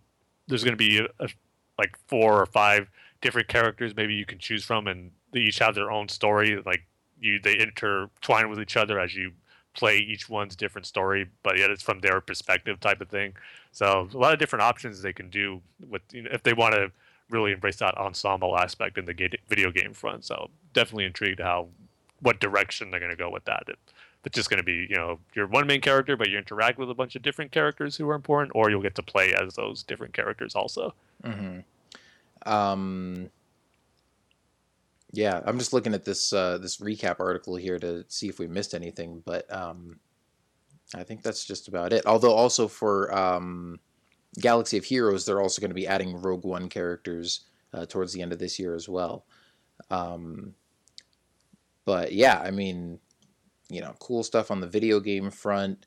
Um, and you know hopefully as we get into especially like next year with uh, you know E3 and everything and the next celebration hopefully we'll learn a lot more about the visceral game and um, you know maybe even the next Battlefront sequel and all that kind of stuff because that's yeah Battlefront 2 is 2017 right Mm, Yeah, yeah so yeah, we'll definitely hear about Battlefront 2 next year. yeah and oh man I cannot wait to see what they're going to do with that as we're still playing all these new DLC stuff. Right. that's coming out over the fall. yeah we're going to be playing Battlefront games for a long time to come until we're old men. we'll be playing Battlefront 13. Yeah. Or maybe Battlefront 13, 13. Mm. Uh, I'm just wishing we'll hopefully by the time World Man gets to play 13, 13 or get that game somehow. Oh man, it's yeah, that's the dream. Maybe they should have panels for that, like the Untold Clone Wars story and Ahsoka stories, the Untold 1313 story. Yeah, there we go. just see what kind of Boba Fett story we would have gotten in there. Yeah. Oh man, but that's something we could reminisce on another day, because we could go on a whole nother tangent about that. oh yes, I'm I'm just glad the tragic days of Lucasfilm or you know LucasArts canceling Star Wars games is behind us. yep. remember, like back in 2013, almost every episode was a, like that for a while. Something getting canceled. Yeah. But even before that, it was you know you'd hear about uh, oh you know Battlefront Three is in development and gets canceled, and then there's this other Star Wars game, and then that got canceled, and Yeah. you know there was a Darth Maul game, and that got canceled, and you know. Although I heard rumors that they're trying to bring that Darth Maul game back, but we'll Really? see Huh. if that ever materializes. Yeah, I think the studio that made it, like they're trying to basically work on like a proof of concept demo to you know show to EA and Lucasfilm to you know prove that this thing is like worth making. Um, See, I'd rather them. I know it's not the same studio, probably, but if they are going to bring something back, do it for 1313. yeah. Um, but obviously that was like an internal LucasArts project, and then that whole team kind of got disbanded, and this other studio is like still together, I think. Yeah, but they can give the basic premise of it to another studio if they wanted. Oh yeah, definitely. Um, I don't know. Maybe one day. I'm sure. I mean, if they keep on making Star Wars games for as long as they're planning to make movies, we'll get one focused on Boba Fett at some point. Yeah, probably whenever his standalone movie ever gets off the ground. Yeah. hey, maybe that's when we'll get thirteen thirteen. yeah, that's gonna be yeah, still a long ways off. But yeah. But not that we don't have plenty of other stuff to keep us uh, preoccupied in the meantime. definitely like two other Star Wars movies. exactly. Um, so anyway, a couple other things here from some other panels. Um, there was a, a Star Wars publishing panel where they talked about a lot of the upcoming books and stuff. Um, and I think this was it was July sixteenth. It might have. I don't know if it was before or after the Rebels panel, but they didn't talk about the Thrawn book here. Um, yeah, I'm pretty sure it was before the Rebels panel. but they did have um you know they they also showed here the cover for the new Ahsoka novel and then a lot of this stuff is you know young reader books and activity books and visual guides and that sort of thing um but a couple other big takeaways from here um is they newly announced that uh, James Luceno is writing a novel called Rogue One Catalyst, or I guess it's just called Catalyst, and then instead of a Star Wars story, it's a Rogue One novel. Um, That's not confusing at all. no, not at all. They should have Um, put the full title of the Star Wars Catalyst, a Rogue One novel of a Star Wars story. Something like that. a Rogue One, a Star Wars story novel. Yeah. there you go. Um, but that's pretty cool. I mean, the the cover of it is pretty much just the Death Star. Uh, but I think as any Star Wars book fan knows, James Luceno is a fantastic author. So I think that'll definitely be worth a read. Um, and then they have the Rogue One Ultimate Visual Guide, which I will probably buy just to stare at the cover. Oh yeah. Um, man, we've got a close up uh, a shot of a Death Trooper um, with like some green lights on his helmet, and then in the background behind him, you see you know just sort of the the trees of Scarif and. Uh, yeah, one X-wing being chased by like a horde of those uh, Tie strikers. Which this is actually the first time I think that we've gotten a real good look at these guys, and they're. It's an interesting design because I thought the wings kind of came down more like from the middle of the cockpit. Um, I mean, from what we had seen before, I thought they kind of looked kind of like uh, like the episode three Jedi starfighters, um, sort of turned into Tie fighters. But seeing these now, it's like the wings almost sit a little bit higher up, like towards the top of the cockpit. Um, so you know the the wings sort of slant down, but the cockpit also kind of hangs down below the wings a little bit. It's it's weird, but the, I mean, they almost remind me of bats a little bit. Um, yeah, I can see that. just you know slightly, just sort of in the the the way that the you know it almost looks like they're flapping their wings up above them or something like that. Um, but very cool design. Um, and yeah, just this whole image is it's just an awesome cover. Um, Yeah, it's like one of those things where I don't know if any piece of artwork or image from the movie is going to look as cool as what's on that cover. yeah, yeah, it's one of those things. You know, is you just see it on a book cover, and it's like, why can I not buy that as a full size poster? yeah, I know. Like, why why is this not the movie poster for Rogue One? Oh man, I just can't wait to see Death Troopers all over the place when the marketing starts for this movie because we know it's going to be on the toy box and on certain book covers, hopefully on a lot of posters and stuff. Uh, it's going to be awesome to walk into a store and see Death Troopers all around. Oh my gosh! I just realized that for the the Scarif Rogue One uh, Battlefront expansion, we better also get a, a Scarif Fighter Squadron map Oh yeah, jeez. where you get to just like fly over the jungle with X wings and these Tie strikers, and oh, that's going to be beautiful. So I've seen some walkers on there. Maybe if you can't interact with them, but just seeing them battle each other on on the ground, that would look really cool too. Yes, please. Oh man, the Battle of Scarif. I mean, we didn't technically see the Battle of Jakku, but we saw the aftermath of that. But to see the actual Battle of Scarif take place in the movie, then get to play it is gonna be insane. If it's gonna be as awesome as we're hoping, and I think Mhm. it will be. Yeah, that is true.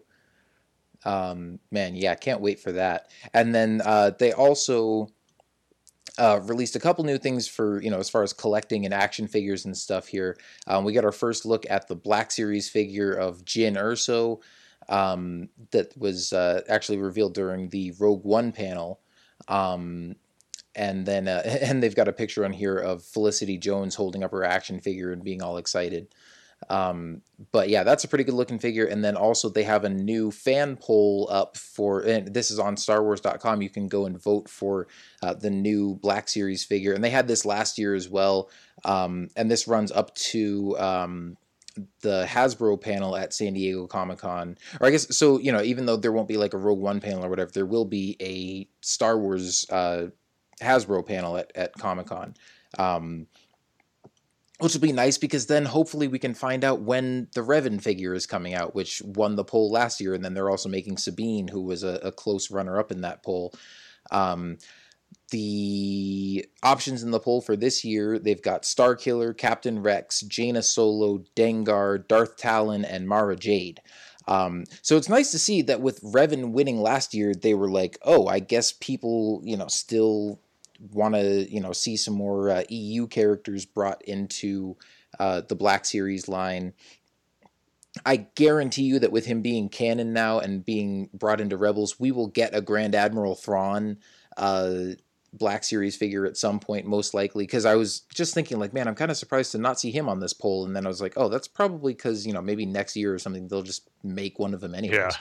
Um, but uh, yeah, so I mean, of the six characters um, in this poll, like four of them are from the expanded universe, one of them is from the Clone Wars, and only one of them is from the movies.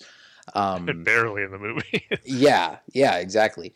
Um, now it, it's weird because at the moment Darth Talon is ahead in the poll, um, and I'm like, I didn't realize people were such big fans of that character. But I mean, if that's really who you want, I'm like, please go vote for Captain Rex or Starkiller because that's who I want. Um, And I thought Mara Jade would have been leading the vote, knowing how popular she is. And the very first question Dave Filoni got asked in the Rebels panel Q and A was, "Oh, is Mara Jade going to be brought into the series?" And he just definitively said no. But yeah, just knowing that so many people like that character, I'm surprised. That, uh, didn't you say she was kind of at the bottom of the poll results? she is in last place right now. Oh yeah, as there it, you go. as it currently sits, Darth Talon has 25%, Starkiller has 23%, uh, Jaina Solo 16, Captain Rex 15, Dengar 13, and Mara Jade 8%, which is really surprising. I didn't know that many people like Dengar. Um, I mean, obviously he's not that far ahead in the poll, or you know, he's. I mean, he's behind in the poll. He's second to last, but I'm surprised that five percent more people voted for Dengar than Mara Jade. Like, know. you know, redhead Jedi with a lightsaber or bounty hunter dude with his head wrapped in toilet paper.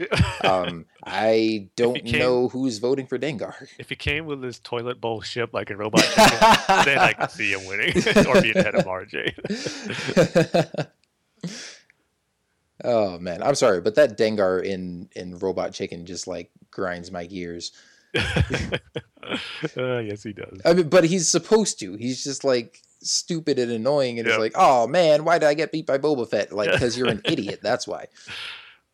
Uh, so even when he showed up in the Clone Wars, I was like still expecting him to sound like that instead of Simon Pegg. Yeah, oh, I'm glad he didn't. Uh, but it would have been hilarious. But yeah. Um, so anyway, that's there for uh, you know you collectors and Black Series fans out there. Vote Captain Rex. Um, and the panel runs right up until Vote Captain Rex, uh, July 22nd at 12 p.m. Pacific time for the San Diego Comic Con Vote Captain Rex Star Wars panel. Um, I think I'll vote for Captain Rex right now. I good don't know why. choice. um, and and if you voted for Darth Talon, or well, I mean, I guess people can like Darth Talon, but definitely if you voted for Dengar, like those thirteen percent, if all of those went to Captain Rex or Star Killer, like they'd be in the lead. Um, but if you voted for Dengar, you want to go home and rethink your life. Yeah, just don't go home and rethink your life to sell death sticks, though. No. Um, but uh, yeah, so that's pretty much the the uh, the books and the action figures and stuff. Um, and then the last thing that we'll touch on briefly, um, they had the uh, the future filmmakers panel on the last day of Celebration Europe, um, with you know it, it was kind of a big deal with you know a lot of the the directors. Um, they had uh, Rian Johnson, who's directing episode eight. Uh, Kathleen Kennedy was there, obviously. They had uh, Phil Lord and Chris Miller, who are directing the Han Solo movie. Um, but not really a lot of new information uh, revealed at this panel because all these movies are so far off and they're still being so secretive. Um, I mean, it was just little tidbits about behind the scenes kind of things. Um, but you know, not really any new story information or anything. Although they did officially confirm now that episode eight does pick up right where episode seven left off, um, which I love. I think it was uh, our friend Paul who posted uh, a picture on Facebook that was like, "Here's the crawl for episode eight," and it was like literally nothing has happened. Uh, And I was wondering about that myself. I'm like, so yeah, what is the crawl gonna say? Um, I know. I'm kind of torn on that whole thing. On the one hand, it's like, yeah, I want to see what happened, like what Luke and Rey talked about, like when he saw that saber and Rey. What did Luke say to her? What was the first thing that come out of his mouth? Like, I want to see that. But at the same time, too, I kind of wanted to see the growth and progression of Rey and her Jedi training a little more in Episode Eight. But I'm sure we'll get that, and who knows how long the time period of Episode Eight will take place in the movie. Like maybe it'll span a few months or so as she's Mhm. training with Luke. So who knows? It's going to be a little weird. And like I said with the crawl, it does kind of make you think what would be the point of it. But I'm kind of thinking maybe it'll- it'll expand more on the state of the galaxy and the political aspects of it, like what's going on with the First Order and the Republic after both sides took a very heavy hit in Episode Seven. So maybe it'll kind of set up that a little bit. But it is going to be a little different and. I'm just curious to see how it's going to play out when we actually see the movie because I, right now I am kind of split on how I feel if it's a good idea or not. So we'll Mhm. see. Yeah, I mean, I, I I think yeah, the crawl is going to be interesting. I am kind of glad that it's picking up right where seven left off, just because I want to know how that encounter goes and and what Luke does. I don't want it to just be like, okay, here's the crawl, and you know, jump forward three months, and you know, Rey is in the middle of Jedi, Jedi training with Luke. Like, I want to know what he said to her right there. I want to know how their initial meeting went. Um, and all that kind of stuff. I mean, it always bugs me with like, especially with uh, finales of like TV seasons when they end on huge cliffhangers and you're waiting all summer and like all I can think about is just wanting to know how that cliffhanger got resolved and then you know this sh- show starts up again in September or October and it's like 4 months later and they're just kind of showing the aftermath of it and it's like man you don't really get that that immediate satisfying like dramatic resolution to the big dramatic situation that you left off in so um, I am glad that we'll get to see that here um, and that you know they won't kind of just leave us hanging on that aspect Yeah, and it won't be like a f- quick flashback sequence of what they said or what happened when they first met each other. So Yeah, especially because I mean, at this point, I think it's pretty safe to say that at least in the Star Wars saga films, we're not getting flashbacks.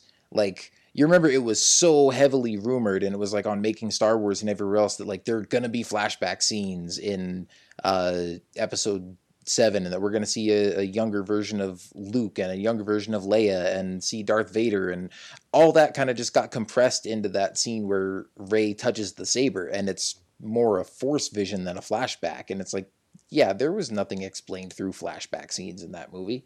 Um, so you know, let let's all stop getting so hyped up about that because yeah, that's that's just not. It's never been the way Star Wars does things. Um, so I think we're gonna get it in Rogue One though, oh yeah, yeah. Um, which is cool. That would be another thing you know that makes the standalone movies different than the saga films. So Yeah, and I have no problem with that. Um, they, I think also it was. I don't remember if it was at this panel or the. It was probably at the Rogue One panel where Kathleen Kennedy said that. Um, I mean, they're still kind of deciding whether or not they're going to do a crawl for Rogue One, but at this point, it's they're they're leaning probably towards no. Um, and I've seen some people that are you know confused or upset by that, and they're like, "What? It's a Star Wars movie, and there's not going to be a crawl? Like, how dare you?" And it's like, yeah, but it's not. I mean, it's a Star Wars movie, but it's not really a Star Wars movie in a sense. Kind of like it's not part of the main saga. It's more sort of universe building, is what I see it as. Um, and not that the stories don't matter or don't count or that they're not going to be exciting. I mean, I, I definitely am excited to see the story of Rogue One and those characters and everything, but you know, just the fact that it's sort of off the the main line of the the saga films that we've talked about so much. Um, you know, if they want to do something a little different and have it start off differently and not have a crawl, like that's fine with me. yeah, I just think too. I mean, they probably definitely want to get it right for Rogue One and not having a crawl and how it is going to open because I think whatever they decide on, you can't go back on it. Like for the Han Solo movie, if Rogue One doesn't have a crawl, then the Han Solo movie doesn't have shouldn't have a crawl because that'll Yeah. just be weird where one does and one doesn't. So that's probably why she still hasn't decided on it because they know they have to get it. Whatever they decide has to be perfect and right for the future uh, standalone movies. Also, Mm-hmm. Yeah, definitely. But I mean, I think even like the Han Solo movie probably won't need a crawl either. Yeah. Um, because by this point, you know, people are so familiar with the Star Wars universe and you know, with the Han Solo movie, I mean, it's really going to be just about Han and Chewie and you know, we're not going to need something to to tell us about the Empire versus the Rebellion and all that kind of stuff. Like, I mean, if there's backstory that we need to learn about Han, you can just explain that through dialogue in the movie. Um, but at the same time, that's the I- purpose of the whole movie. Yeah. yeah, well, yeah, exactly. Um, but then I'm also wondering, you know, are, are, will they maybe like put text down at the bottom saying, uh, you know, what part of the timeline this takes place in? You know, will it be like X number of years before the Battle of Yavin, or you know, something like that. Um, What if they do something where, like, after it says a long time ago in a galaxy far, far away, it does have something like you were saying, like 30 years before the Battle of Yavin or something like that? Like right after it says a long time ago in a galaxy. far, far away. a long, long, t- a long time ago, in parentheses, thirty years before the Battle of Yavin, in a galaxy far, far away. Um, but I could see him, like you said, doing something like that. Maybe not right after there, but after it says Star Wars and the title of Rogue One, and maybe might have something that tells you how long it is before the actual uh, event that one of the saga movies takes place in. Whether it's well, at least for the first two, it's definitely going to take place before Episode Four. So mhm. it'll just maybe detail it more as far as how many years exactly because we know with Rogue One they're kind of having a little battle as far as getting people aware that it's not episode 8 and just what exactly this movie is so maybe they might put something like that right as the movie starts so they know what they're in for Yeah.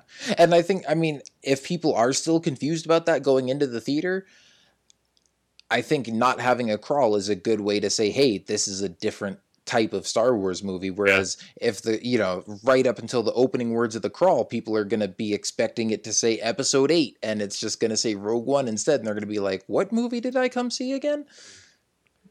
yeah especially yeah when they see the crawl and they might want to see the familiar characters from the force awakens but then it's not yeah Yeah. Yeah, now that I'm thinking about it more, it's definitely not going to have one. I think they're. I mean, she said she didn't confirm it, but she said that's what they're leaning to, and I think in the end they are going to decide not to have a crawl. Yeah. I mean, and I think it would be cool if they do find a way to do something that, and I think we talked about this pretty in depth on our last episode as Mm, well, but yeah. just, you know, like maybe not just jumping right into the movie, but having some other kind of intro kind of thing, um, similar to the crawl or even like a different style of crawl, but, you know, something that specifically delineates it like as a, an anthology film or a Star Wars story film. Um, but uh, yeah, I mean, I'm excited to see what they come up with. But I, I do kind of like the idea of them branching out and doing something a little different because, hey, you know what? If it doesn't work and we don't like it, we've only got another year to wait before we get back to our episode eight, you know, with the proper crawl and all that sort of thing. Exactly, and again, if the movie's great as we're all expected to be, it's not going to be a big deal that it, it doesn't have a crawl or how it opens. Yeah, exactly. This is like the same debate that we used to have about, you know, what the title of The Force Awakens is going to be. And Mhm. I'm like, for all I care, you could call it episode seven Luke stands on an island. And, you know, as long as the movie itself is good, I don't care what the title is or what the crawl says or, you know, that's, I mean, I care to an extent, but that's a small part of it. And that do- certainly doesn't make or break the movie.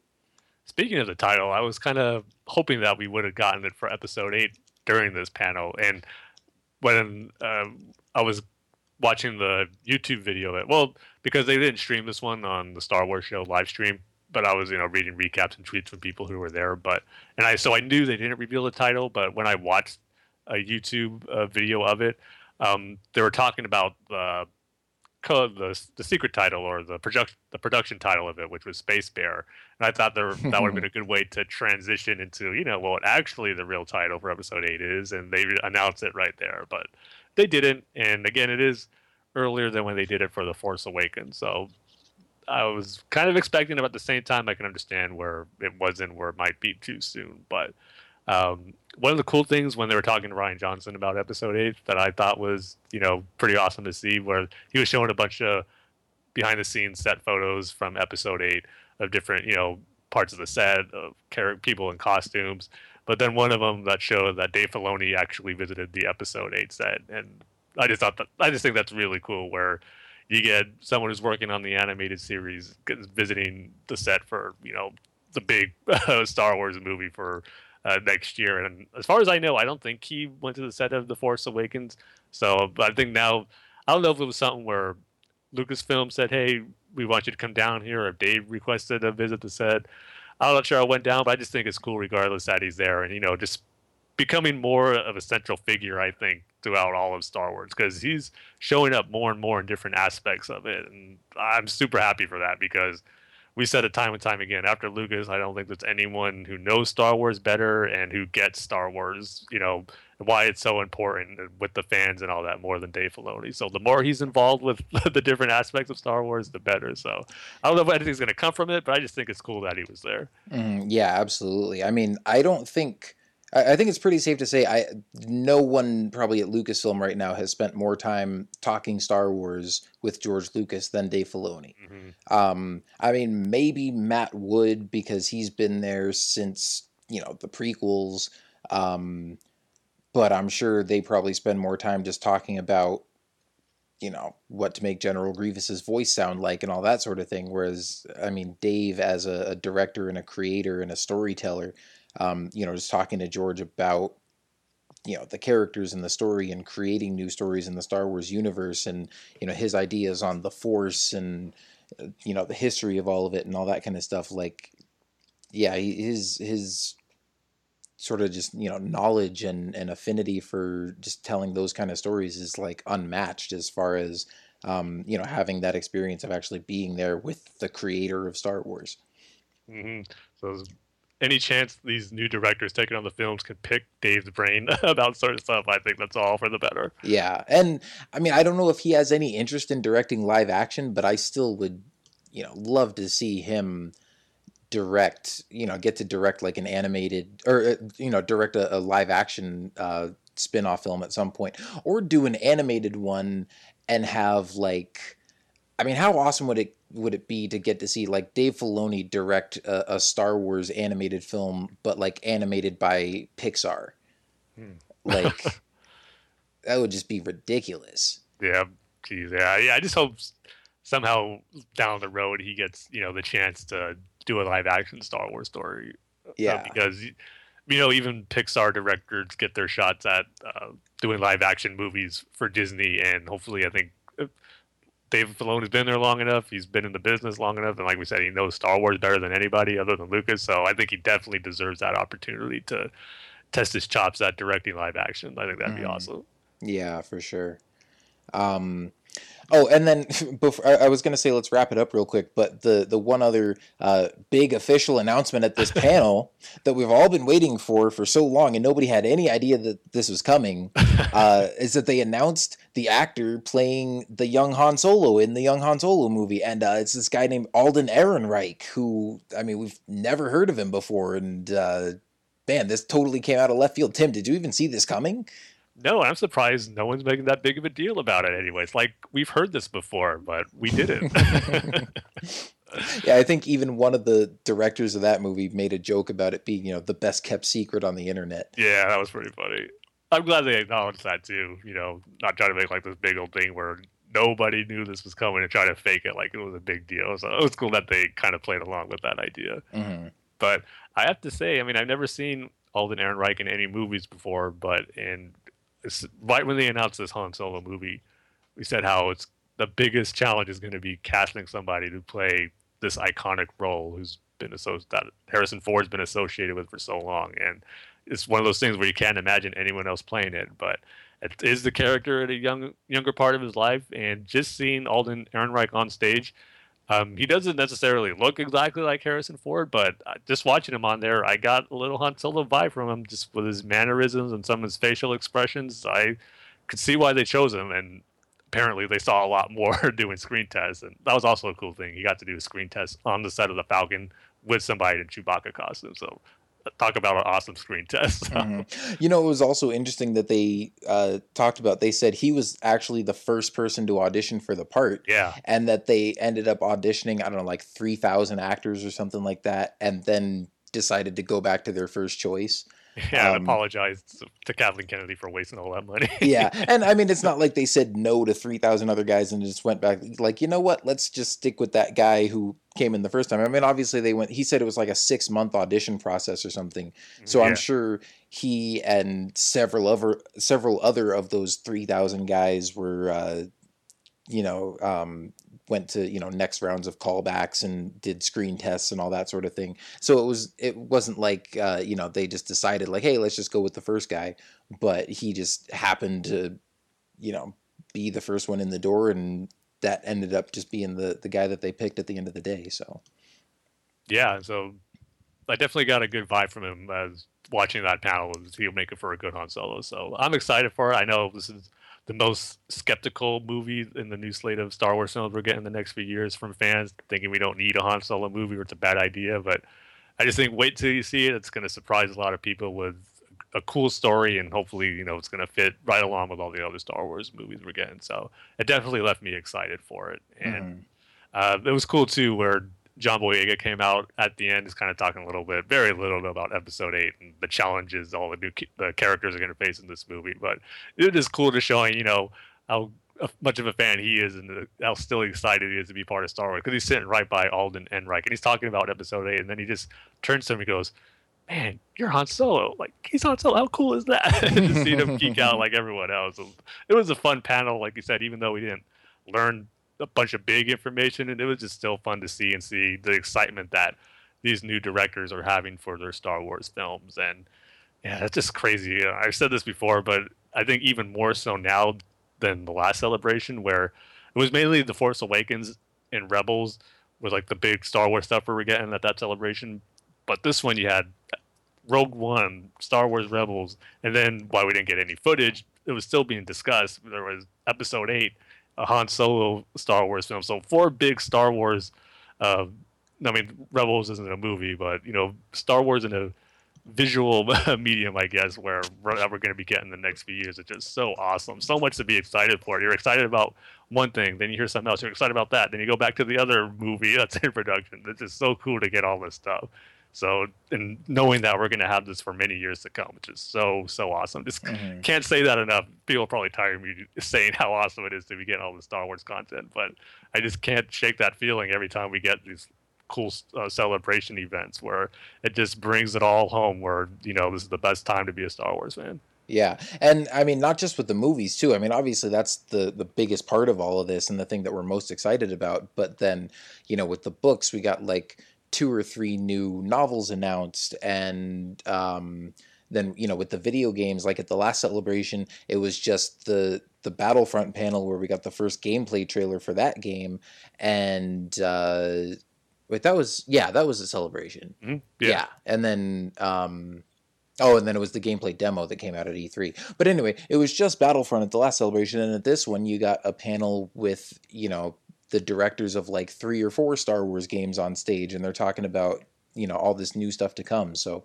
um yeah, just, you know, in in all aspects of it um just lots of exciting stuff coming up in the future.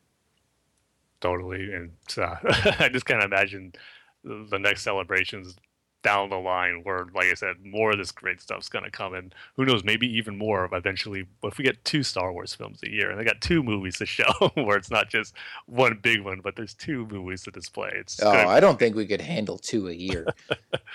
uh, I think I could. uh, I don't know. if they're different enough, like the Marvel movies are, but we get two of those a year, I think they could do that with Star Wars too. Well, that's true, but I don't know. I mean, that would just have to be a lot of anthology or you know, a lot of spin-off films because Oh, definitely. I mean, you can't have an episode movie coming out every year. Um but yeah, I don't know. I, I think I mean Star Wars is still special enough to me that I'm like, as much as I would love to just be getting new Star Wars content all the time, like I kind of do like having to wait a little bit in between each movie. Um, I mean, it is kind of nice that we only have to wait two years now between episode movies instead of three years, and that we get these spin-off movies in between to you know kind of fill the gaps. Um, so yeah, like you said, just you know, it's it is an awesome time to be a Star Wars fan. Um, I think it's going to get bigger. absolutely no shortage of Star Wars content right now. and that is awesome. Yeah.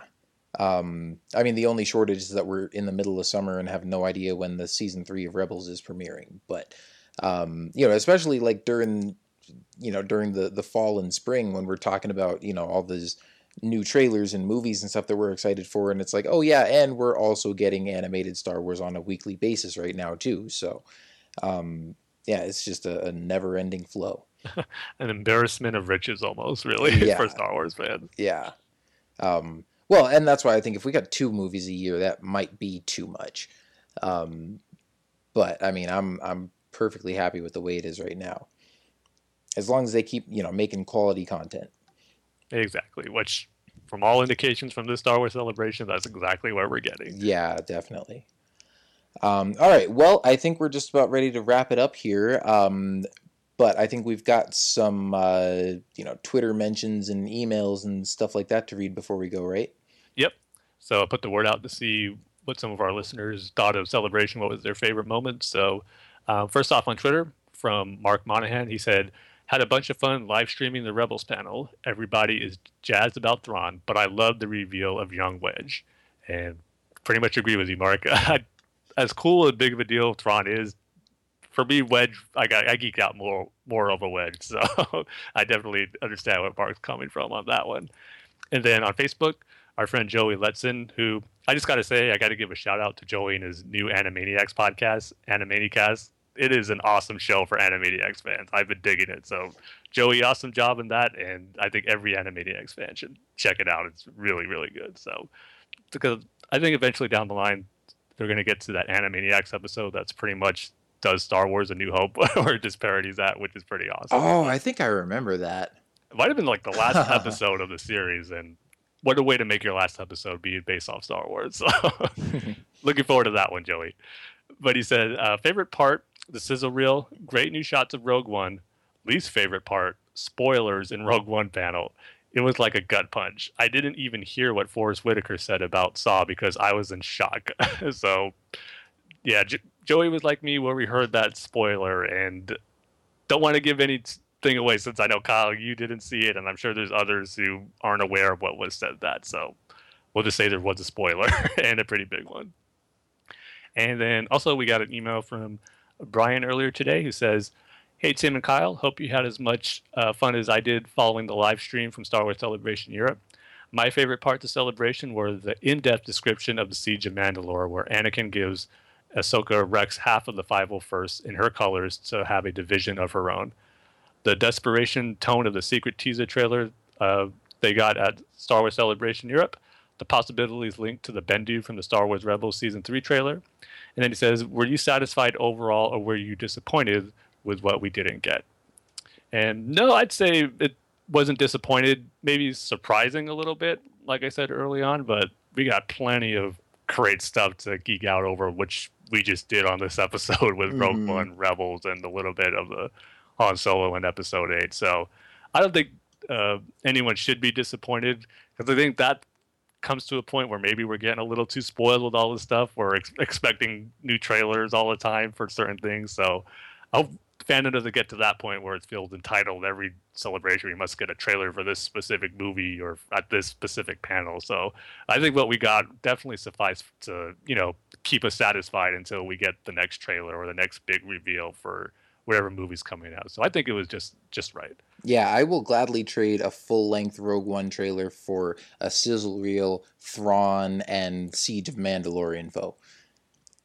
Yep, I would agree. And then also too, um, from our last episode, uh, Brian sent us an email who got to apologize because he's literally we literally got that email in the inbox when you had to stop uh, recording button when we recorded our last one. But um, he sent an email kind of saying what he thought about uh, the Rogue One reveals from Entertainment Weekly, saying how he's most excited for Chirrut and how he's being described as uh, not a Jedi but someone who's devoted into the Jedi ways. And also too, I mentioned this on the last episode where when we're talking about Saw Gerrera, someone on Twitter made a great image of the episodes from the Onderon arc that went with the dialogue Saw was saying in the Rogue One trailer. And I couldn't remember who or where I first saw that from and who made it, but in Brian's email, he did uh, mention it and it, gave uh, knew who created it. And he said it was Ben Hart from the Star Wars Underworld. So, got to give props to Ben for creating that awesome image. Like I said, it went perfectly to what we saw in that Rogue One trailer and how it connects with Saw Gerrera from what we saw in the Clone Wars. So cool stuff. And thank you, Brian, for bringing that to my attention because I definitely think I should have gave credit to who made that awesome image. So thanks for sending that with the email. And then lastly, another email from our last episode. This comes from Adam uh, DeJonis. Hopefully, I'm pronouncing your name right, last name right. If not, I apologize. But he says, "Hey guys, I got quite a list, so you may want to pick and choose uh, which ones to discuss." He says, uh, "Was Vader weaker than the Emperor? Uh, wasn't he the chosen one, or did he just say, screw it, I'm here now?" And then he goes, "In our world, you become part of a family through adoption." Kathleen Kennedy said. This is a Skywalker story. I believe whether she is born of the Force or not, she becomes Luke's daughter and a Skywalker that way, which of course is in regards to Rey. Then he goes on to say the Force is about life and balance, right? But the dark side wants to kill and destroy life, not exactly a balance. Guess it takes 20 years to compensate. Then he goes, hopefully, hoping in episode 9, Leia will save the day and use the Force to save Rey and kill her son Ben. Just a few thoughts and theories. Love the show. See you all in Orlando, I hope. Yeah, hopefully we'll see you there too. It's Fortunately, still not confirmed if I'm going to be able to go to that, but trying to make it work. Mm, yeah, same here. And it's still, you know, a ways out, but at the same time, like the more I think about it, the more I'm like, yeah, I gotta get myself out there. Especially, you know, that's going to be episode eight's coming out party. Oh yes. and seeing that because you know well again i shouldn't assume anything but pretty safe to say that's where we're going to get our first look at episode 8 with a trailer or teaser Mhm. so don't want to miss that No, not for the life of me.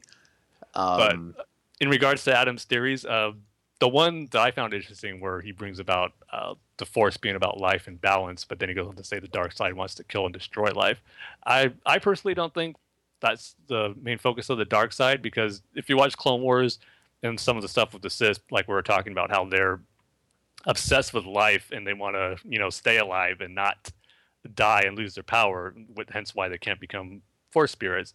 So I don't think the dark side is about destroying life. It's mainly about controlling it and actually. Uh, the Palpatine and Obi Wan says many times from a certain point of view want balance and order in the galaxy through the dark side. So I don't necessarily think it's about destroying life. It's mainly about you know, it's control and of course doing things in more in evil ways. But I don't think the purpose of it is to wipe it out, wipe out life. At least that's how I interpret it. So I think it's mainly about trying to retain life on you know the physical plane like Sith or just craving power, and that's the focus of it. Yeah, I think you hit on it right there at the end. I think it's it really is all about power. Um and I don't I mean you have some Sith that are like sadistic and like to just kill people because they can and because they feel like they're exerting power over people, but I think it's more of a thing where they're just not afraid to kill people like that get in their way. Um, whereas with the Jedi, you know, they they're more respectful of life, and you know, if if someone gets in their way or if they're in a fight or whatever, they'll try to, you know, disarm their opponent peacefully or solve a conflict without violence or something like that.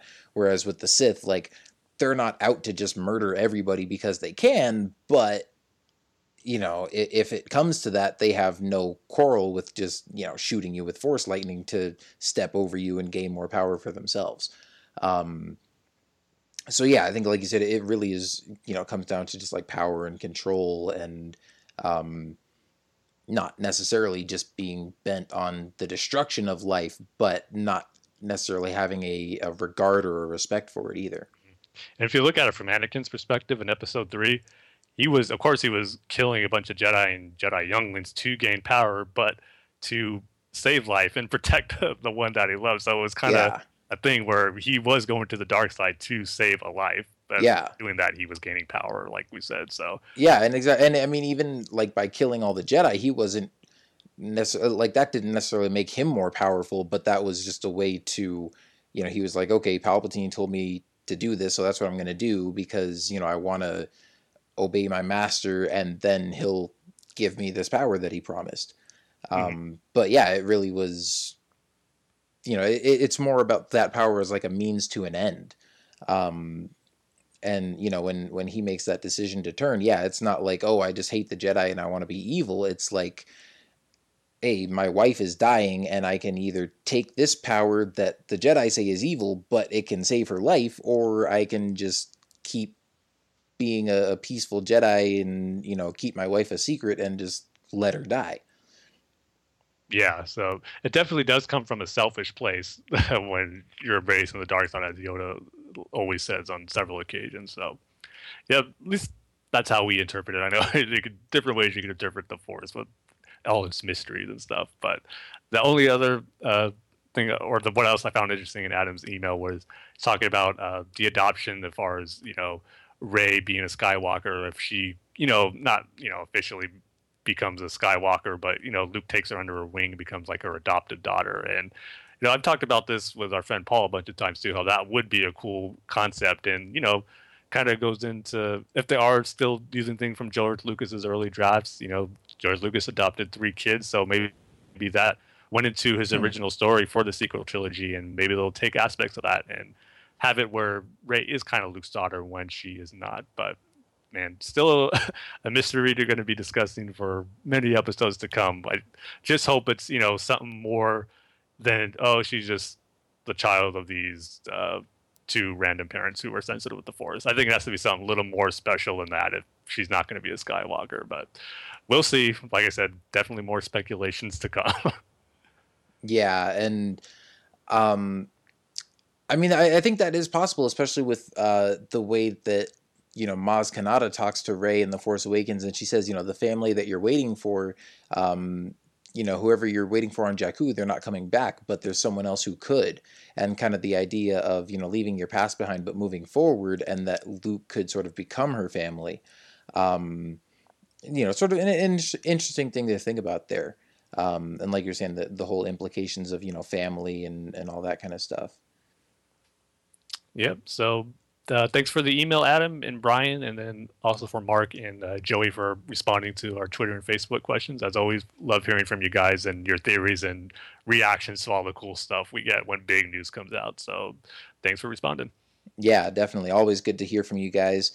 Um, and with that, I think we are just about ready to wrap up here. Um, so uh, you know, I think I had said before that we were probably going to do an episode after San Diego Comic Con, but uh, now that we know that we're probably not getting a whole lot of Star Wars stuff, I mean, we'll see what happens over the next couple weeks. But we'll probably just go back to to doing an episode uh, two weeks from now again.